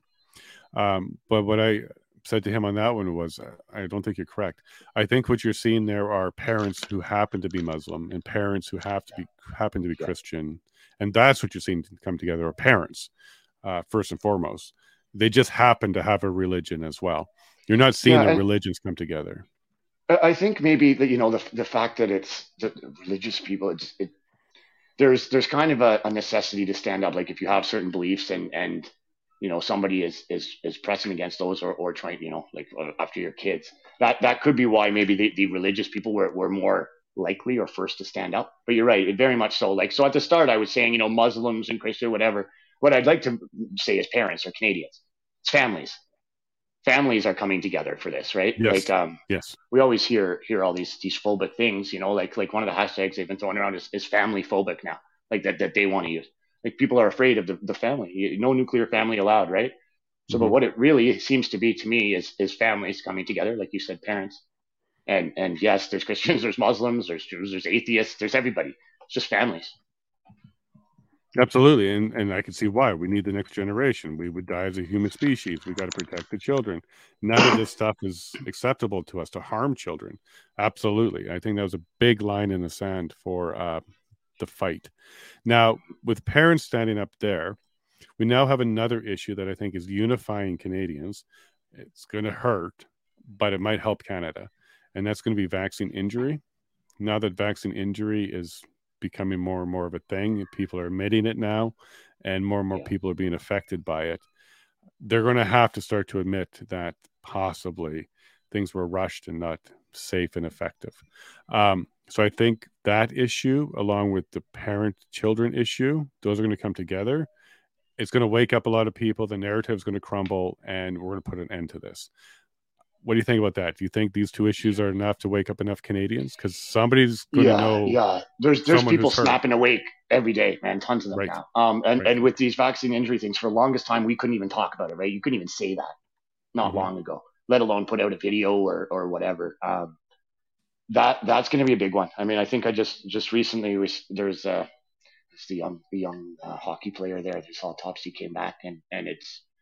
It's pretty clear. It's one of the first ones I've seen, though, that says, you know, like this this kid died either entirely or or mostly because of because of this vaccine. So um, it's not the only case like that. Um, I know quite a few people who are vaccine injured that I've gotten to know through this, and, and it's devastating. But there's a lot of people out there, a lot of them mm-hmm. out there, and there's a lot of different different types of injuries and different things, right? So now that this that it could only suppress it so long, right? The truth is going to have to come out. Now that it's really starting to come out, I think these floodgates are about to open, and it's going to make a huge difference. Yeah, we I, I'm excited. Safe and effective, safe and effective, safe and effective. You know, we have we have untold amounts of suffering and injured and di- you know dying people. So if that doesn't wake people up, I don't know what will. Yeah, and I think those two issues, because even hurt children from the vaccine, hurt grandmothers, your aunt, uncle, like there's somebody close to everybody now that can say, oh, it looks like vaccine related. Yeah. That was a big thing I thought too, like, like it's, it's, it's affected so many people, not just vaccine injuries, but, but all this stuff. Once it starts to affect you or someone, you know, you don't have a choice but to wake up to it. You can be apolitical. You could have been on the other side, but if your nephew or your, your son or whatever, whoever suddenly goes down injured or, or is affected by this, your wife, whoever, um, like you, you can't ignore it when it's, when it's hitting close to home, and it's affected enough people that, that everybody pretty much knows someone that's affected. one hundred percent, and they're getting worse and worse. Like the effects are worse and worse. People are getting really, really injured. Are you aware of the Alberta lawsuit that uh, got filed, I think, last week? Um, yes, yes, I believe so. Okay, because yeah. I think that's going to kick off some major ruffles of feathers. Yeah, so that, that was like the ten, ten point whatever million. ten point five is, is the magic number. Yeah, if it's yeah, enough okay. for Omar, it's enough for... Uh, yeah. Carry as well. So, but this one is a direct result of the misinformation and negligence. So misinformation so, from the so C B C. Is that one um, about C B C or C B C yep. listed in that one? Yeah. Okay. Yeah. Yeah. yeah. So so Alberta yeah. Health Services as well. A couple uh, nurses as well, because otherwise it administered it.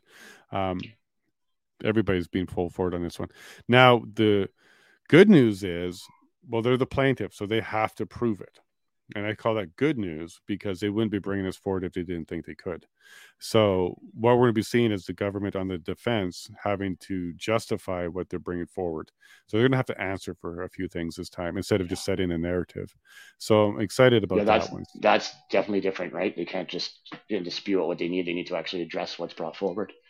Correct. Because the plaintiff is going to put the claim forward, and that's already public. Now they're going to have to respond to it. So we'll see yeah. how that one goes. Um, yeah, none of I the media is pe- tackling. Pe- people are, uh, you know, like everybody wants a quick, all, all of a sudden fix, and the law doesn't work quick, and, and this stuff takes a while to, to get, you know, it's going to be prepared and, and done right. So, you know, these things are very important, and, and I think they're going to make a difference, right? It's not maybe the most, it's some people, it's not as exciting or as glamorous as, as you know, the, the clickbait and the, the flashy story, but hugely, hugely important. And, uh, and I mean, that is kind of the way forward. We need to use the law and the rule of law while we have it, while it still exists. one hundred percent. No, I still believe in it. I think we need to tweak yeah, it and work it. Yeah, and we need. To I think we need we need to put some some safeguards in too, because clearly there, you know, the law may exist, but it, it didn't protect us in this case. So we need to we need to do some tweaking and to, to figure out how to prevent something like this from happening again. But but I do I do still very much believe in the law. Well, I got a couple ideas about. Maybe maybe you've noodled this before. Uh, I think one of the problems are the non-withstanding clause of the charter, which basically lets them have a pass on anything in the charter, and uh, the ability to give immunity on a whim when they need it. So providing immunity to banks and other things. Um, if the government didn't have those mechanisms, they'd have to tread lighter because they can't pause the law or pause the charter, which is what Section one does. Yeah. And uh, they can't pause the law and the statutes, which is what immunity does. Um, So if we could get rid of those two mechanisms, I, I don't really understand a really good reason to provide immunity to anybody for anything, because what you're saying is you're above the law with that. Yeah, I find that very, very, very troubling. Yeah, but I don't know how to... They use it to get bad guys and stuff like that. Maybe there's a different way to get those bad guys. But if we got rid of the ability for the government to give self-imposed immunity, that might help us make them stay to the law. The second part of this is the accountability. So once they've done something wrong, whether they give themselves immunity or not, we have a hard time holding them accountable. So I'm not sure how we can noodle that one, but there yeah. needs to be a mechanism to have a citizen-based um, uh, no confidence. So we have the House-based one where your representatives can vote. But when the House is bought off, like we have right now with the Liberal N D P deal, the House itself can't do the no confidence anymore. So a citizen-based one where you should be able to revoke your M P in your riding, and that yeah. could include the P M. Um, and I think B C has some laws around this. So B C has some ways to revoke elected officials. It could, be, it could recall legislation of some sort. Recall, yeah, something along those lines. That should be, a, I think, a federal. So any M P, any M P P, any mayor, any elected official, there should be a revoke mechanism or recall mechanism on the riding or the the regional level. Uh, what do you think about that? Because the P M himself, yeah. could his, yeah, and, his and constituents right. could do something. And there, there has to, like, there, the accountability thing is a major problem. Like, there's there's next to no accountability, and that, that gives people no faith in the system. And and there's a there, there needs to be accountability. However that is done, that that sounds like a reasonable way. Um, if if it could be done, obviously mm-hmm. the government would probably fight that tooth and nail. Um, but but until there's some sort of accountability, like like people are just operating with complete impunity.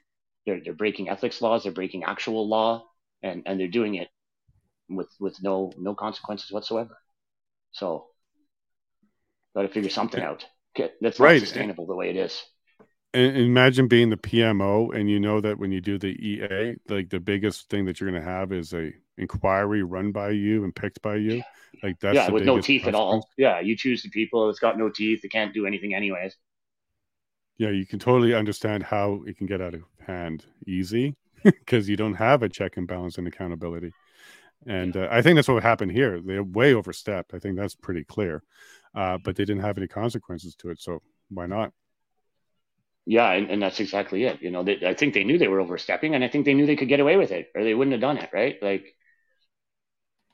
now, they, and that, that's the case with a lot of a lot of this too. Like people people know that they're not going to face repercussions. Some people, like certain people, at certain you know, if you and I step out of line at all, they're going to come down on us with full force of everything they have. But other people, doesn't matter what they do, nothing will happen. And they and know that's it. Frustrating. Yeah, very frustrating. Very frustrating. Because how do you trust that government system as a citizen, where you're supposed to understand there's consequences to your action, but you're seeing them getting away with way worse than anything you would have ever considered doing? Yeah, and the hypocrisy is is, ter- is terrible. Yeah. So do you think elections are good enough that they work, that if you get enough support, it's legit? Do you think getting in as an independent candidate, like I'm trying to do, is a path? Yeah. I, I mean, I think independent candidates would be the best way, but I, I don't know how that, how that works in, in, in real application. Like, like what you want is, is candidates who represent their people locally, like what their community needs, right? They're not candidates that, that just toe the party line and, you know, like you got somebody representing wherever, but he's voting for something that's completely, completely ridiculous and doesn't help this community at all, just because he's whatever liberal, conservative, which tends to be tends to be what happened, right? If we had, yeah. if we had members of parliament, or, or not just not M P Ps, whatever, but that were that were independent and voting for what their constituents actually wanted and needed, we'd have a whole different a whole different ballgame here. But yeah, so I don't know have... how to do. I don't know how to do that. Like, like, and get this, this whole, this whole party system, and it's a lot easier said than done. If you look at, like, uh, you know, even the P P C put a lot into it, but they got very little traction. Um, it's hard. But if there was ever a time for independence, I think now's the time. We may have a unique opportunity here to do something like so. That's what I'm thinking too. I think there might be an opportunity here to get a couple independents in, enough to start making some squawking happen. Because uh, what I'd like to do is I'd like to get M P power so I can go ahead and require answers. I can go in and look at certain things. I can go in and be uh, a pain in the butt and knock on the doors to talk to certain people. Um, and then also, of course, push for accountability. If there's nobody asking for it, uh, you're not going to get it. That's for sure.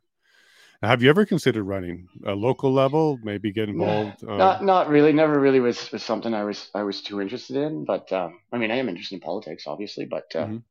I don't. I don't think it's necessarily for me. Okay, but you'd get behind somebody that you could support. Oh yeah, for sure. Yeah, yeah, yeah, yeah, for sure. I would help her, help support her. I'm sure there's a role I could play, but I think there's probably more qualified people that, that would that would rather do it too. So. Yeah, well, Josh Alexander, I think, will be P M one day. Yeah, well, man. Yeah, yeah, yeah. He's he's going to be old enough next election cycle probably, so uh, to to at least run. Um, I don't know if he has aspirations to that, but uh, he'd be good at it for sure. Yeah, I think he wants to get on with his young young family first. So he mentioned getting yeah. married young, start a young family. Yeah. yeah. Now, um, what's in the future for you? All right. Uh, do you have a family? What's I didn't ask about that. Um. Yeah. Well, there's just me, you know, me and my doggo. Um. So coming up, actually, I think I just just announced it yesterday, but I'm going to be doing a trip to the East Coast coming up soon, um, and may continue that across Canada, actually. Um, really? So you might be leaving next week? Yeah, yeah. To go, yeah. So go do do different events. We'd we, we, we be doing a bunch of different things, but mainly it's to network and, and to meet people and uh, be with uh, Norm and Bridges to Freedom. Um, so there's there's a lot of cool stuff. It's all still very much up in the air, but that that's sounds like what what I'll be doing in the immediate future. Um, Parliament's out of session now. There's not a ton going on throughout right. for the rest of the summer. So so now is now's a good time. And I kind of honestly it, I kind of need a break. Not a break from doing everything, but like it's it's a grind down here. I'm I'm tired. I'm run down. I just it would be nice to get away for a bit. Yeah. Okay. So you want to take a break by going across Canada and having a bit of a yeah, break? yeah. I mean, just just a break from downtown Ottawa, not a break from yeah. everything, right? Like okay, okay. Yeah, now, have yeah. you been that far out? Is this going to be an adventure for you? Because it's a lot further. Yeah, yeah. This will be. I've I've been to. Uh, I've done the East Coast a few times, and I've uh, I've only been out west once. I did my, my glider pilot training in Comox. Um, so I flew out to Comox, but I all I did I never left the island. So it would be nice to uh, to travel across. So you did. Glider? So are you trying to get? Yeah. Oh yeah. Yeah. Or? When I was, uh, yeah, when I was younger, I did, uh, did it through Air Cadets. So I got a, I was from Ottawa, but I got a, competed, got a scholarship, earned a scholarship to, uh, to fly out to Comox and, and did my glider pilot training out there. Okay. Way back cool. in so ninety, to... in ninety-nine. Okay. So you're twenty-four years removed. Uh, but yeah. would you get back into that? Because I got my P P I. Oh yeah. Yeah. So yeah. I, I would love to. Yeah. Yeah. I, I definitely gliding for sure. I don't know if I'll, I'll keep flying private or whatever, but uh, I, I love gliding. There's a, a, a gliding club in Gatineau here that I was checking out. But uh, I was going to try to start doing that actually before all the lockdowns and everything. And I kind of set up, I was going to join the club and then and all this happened. So, but I would definitely like to, to get flying again for sure. Very cool. So what's stopping you on that? Just time and resources? Time and money for now. Yeah. Yeah. Gliding is, is reasonable actually. But uh, yeah, just time and time and resources. Private is power is a lot more expensive, but Would I you love flying gliders. Would you want to do it for a profession? Because there's a path forward if you do. Yeah, yeah. I don't. Uh, I don't know if my body's in good enough shape. Honestly, I, I don't know if I could. What does that mean? Like, I've got, I've got, I've got a, a condition called ankylosing spondylitis. So I've got, uh, got fused ankles, and my back's kind of fusing. I've got some, some issues I'm dealing with now. It's kind of, uh, kind of just trying to figure it all out. But uh, I mean, if I, if I was up for it, I would for sure. But that was kind of my goal. I, I wanted to make it a career, um, and that, that was kind of the, the pipeline I was going down. Um, and then I, I injured my injured my arm pretty badly, um, so I, I missed some school, missed uh, ended up losing a year, and then uh, okay. then I had a daughter young, and my daughter pretty young, so kind of changed my plans, became a carpenter instead. Yeah, so you mentioned that just like Joseph, uh, carpenter. So you're still doing some of that? Um, haven't been. Um, I shut uh, shut my business down, my last business. Um, Just well, any freelance like people could freelance. Yeah, I do some work. Yeah, I do some here and there. Um, I just I just can't put a business on my on my back, so to speak, again. And physically, I can't do the same stuff I used to. Um, I can still do quite a bit, but I just have to be realistic about uh, about how much pain I'm in and, and how much I can really do. Um, and it's it's kind of a degenerative thing, right? So it's not uh, it's not going to get better necessarily. Okay. Well, I'm sorry to hear about that part of it, uh, and we don't have to get into that because it's pretty private. Yeah, yeah, it's all part all part of life. Yeah, yeah, but it seems like it just doesn't stop you. You're still out. No, no. In fact, like, uh, like I use it, man. Like that's it's like why it's the reason. Like I said, I, I got up and I walk in the morning is because of this condition, like my ankles. And then if I don't get up and move, I'm in a lot of pain. So that's why I always go out and I would go by the memorial and, and I was doing this stuff downtown just as part of my daily routine for a long time, even before uh, before the convoy. So. That's pretty cool, man. And you're gonna. So I hope you do this tour because I hope you end up in, in Alberta. Yeah, it's, it's, sa- it's sounding very much like it. Yeah, and too bad. Like, are you friends with Jeremy McKenzie at all? Um, yeah, I know him a little bit. Actually, I uh, jumped on that just the show with them last night for a little bit. Yeah, so I don't. Like, uh, I, I I've only I've, I haven't. I don't know if I. I guess I met him once, maybe briefly, but I've spent I've talked to him quite a bit. Um, well, the reason I'm bringing it up is because he wants to do a tour at some point as well. He's under house oh, arrest. Okay. Yeah, yeah. When when he's allowed. Yeah, yeah. Now there's.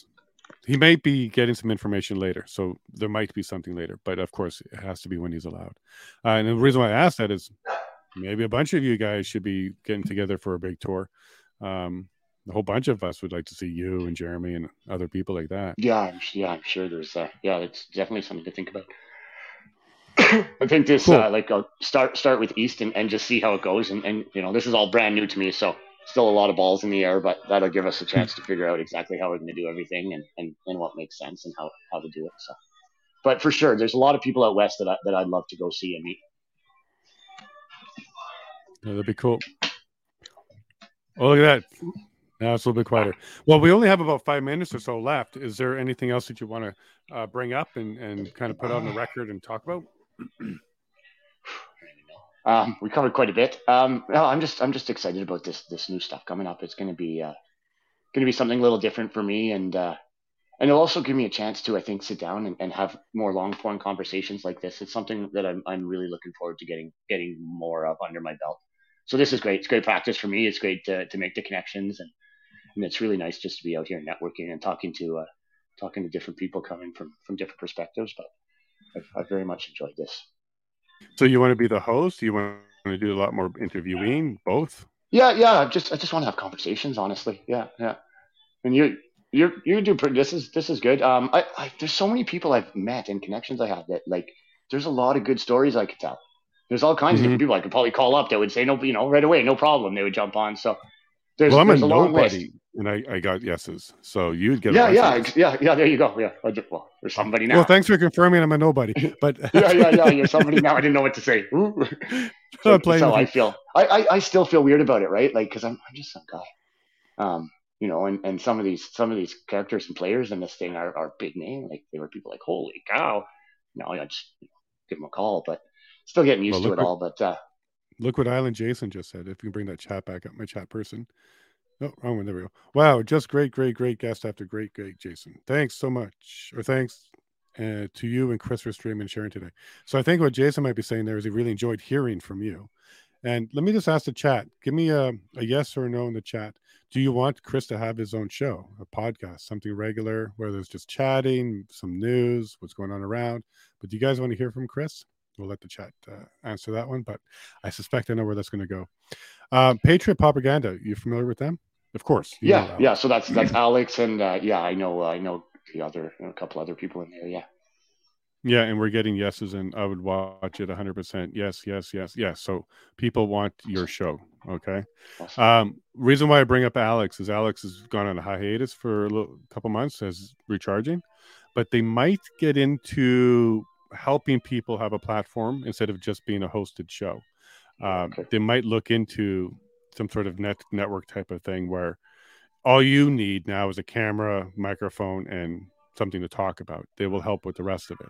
Now, if they did something like that, would you be interested in that? Oh yeah, yeah, definitely. They're, uh, Alex, it sounds like in a heartbeat for you. Yeah, yeah, yeah, for sure. I mean, Alex is Alex is an awesome guy. He's a professional. He's good at what he does. Um, and uh, yeah, yeah, yeah, for sure. I. Uh, I met the other, I think his name's Sammy, maybe? Um, Sammy, yeah, the C E O. Yeah, yeah. So I, I did meet him and, and had a chance to, to, to spend some time with him at uh, Jeremy McKenzie's fundraiser not too long ago. So um, he's all, also a great guy. Love, love to talk to him more and spend some more time with him, too. So Yeah, yeah that, well, may, really maybe cool. let them know that. Maybe let them know that you're interested. Yeah, yeah, I'll reach in out to Alex for sure. Yeah, because I was planting the seed with him because I think they would be a great place for Jeremy, me, Zach, uh, others, Alex. Well, Alex was already there, um, but to kind of be a central point for a lot of people to find us. It might be yeah, because... yeah, and that, that would be helpful for, for, for a whole number of reasons, right? Get get stuff mm-hmm. together, you know, pool pool. Uh, yeah, no, I think I like that idea for sure. Talk okay, well, look, look, yeah, look at the thing at the bottom of the window now. So one, two, three, four. Five, six, seven, eight. It's still going. Nine. At least nine people in this chat want you have a yeah. show. The internet doesn't lie, so. Well, I didn't get any no's, and yeah, yeah, anybody perfect. could say no, I appreciate that. Even your haters. I think two of those were your haters because they want to hate you for the time you're on. Hey, so no even your haters want you online. Yeah, and I'll talk to anybody. Honestly, man, like it takes everybody. Love you, trolls. For sure. For sure. And this is what you're doing already. You're out there media. So you may as well get in front of the camera and, and have some more, whatever it is that you want to do. And I would support it. So if you wanted to come on to announce it, or you needed a guest, or you needed to get a hold of somebody I, I've connected with, reach out. I'm happy to help. Yeah, I, I really appreciate that. Yeah. And I, I may, need, may need to pick your brain here or there. Just a bit of advice or have another chat soon would be nice for sure. Happy to, happy to. And if you appreciate continue that. to watch my shows, a lot of them are going to be around enticing and helping people get shows. So you'll pick up stuff even just watching my show. Well, it's it's quite helpful just to listen to, to see how different people talk and approach things. And, and you know, I'm not I'm not an interview guy, so there's stuff I need to learn. But uh, it's uh, it's just, just a few, the, you know, I've watched a few of your shows too now. And, and just even today, like this has been incredibly helpful. Will definitely, oh, uh, great. Definitely be useful going forward, right? Like need to get the well, reps the... in and the one tip I can give you is genuinely care. Like, genuinely want to talk to somebody. The hardest thing to do is to force yourself into a conversation. So be curious and want to know about that person. And then it's super easy. You just really yeah, I should be okay with that. Like, I'm, I'm so curious by nature, and, and, and I, like, I love people. I love talking, and I want to hear their stories. Right. So often that it's, it's just the fact that I'm there, like, if people just give it to me, right? Like, if you're, if you're personable and, and, and people think that you're coming in genuinely, then they, they really seem to open up.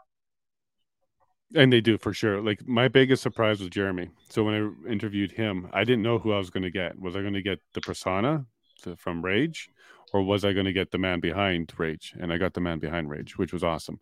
Um, because the other one's fun too, but that's a persona. Yeah, two very different things, though. Yeah. yeah, yeah.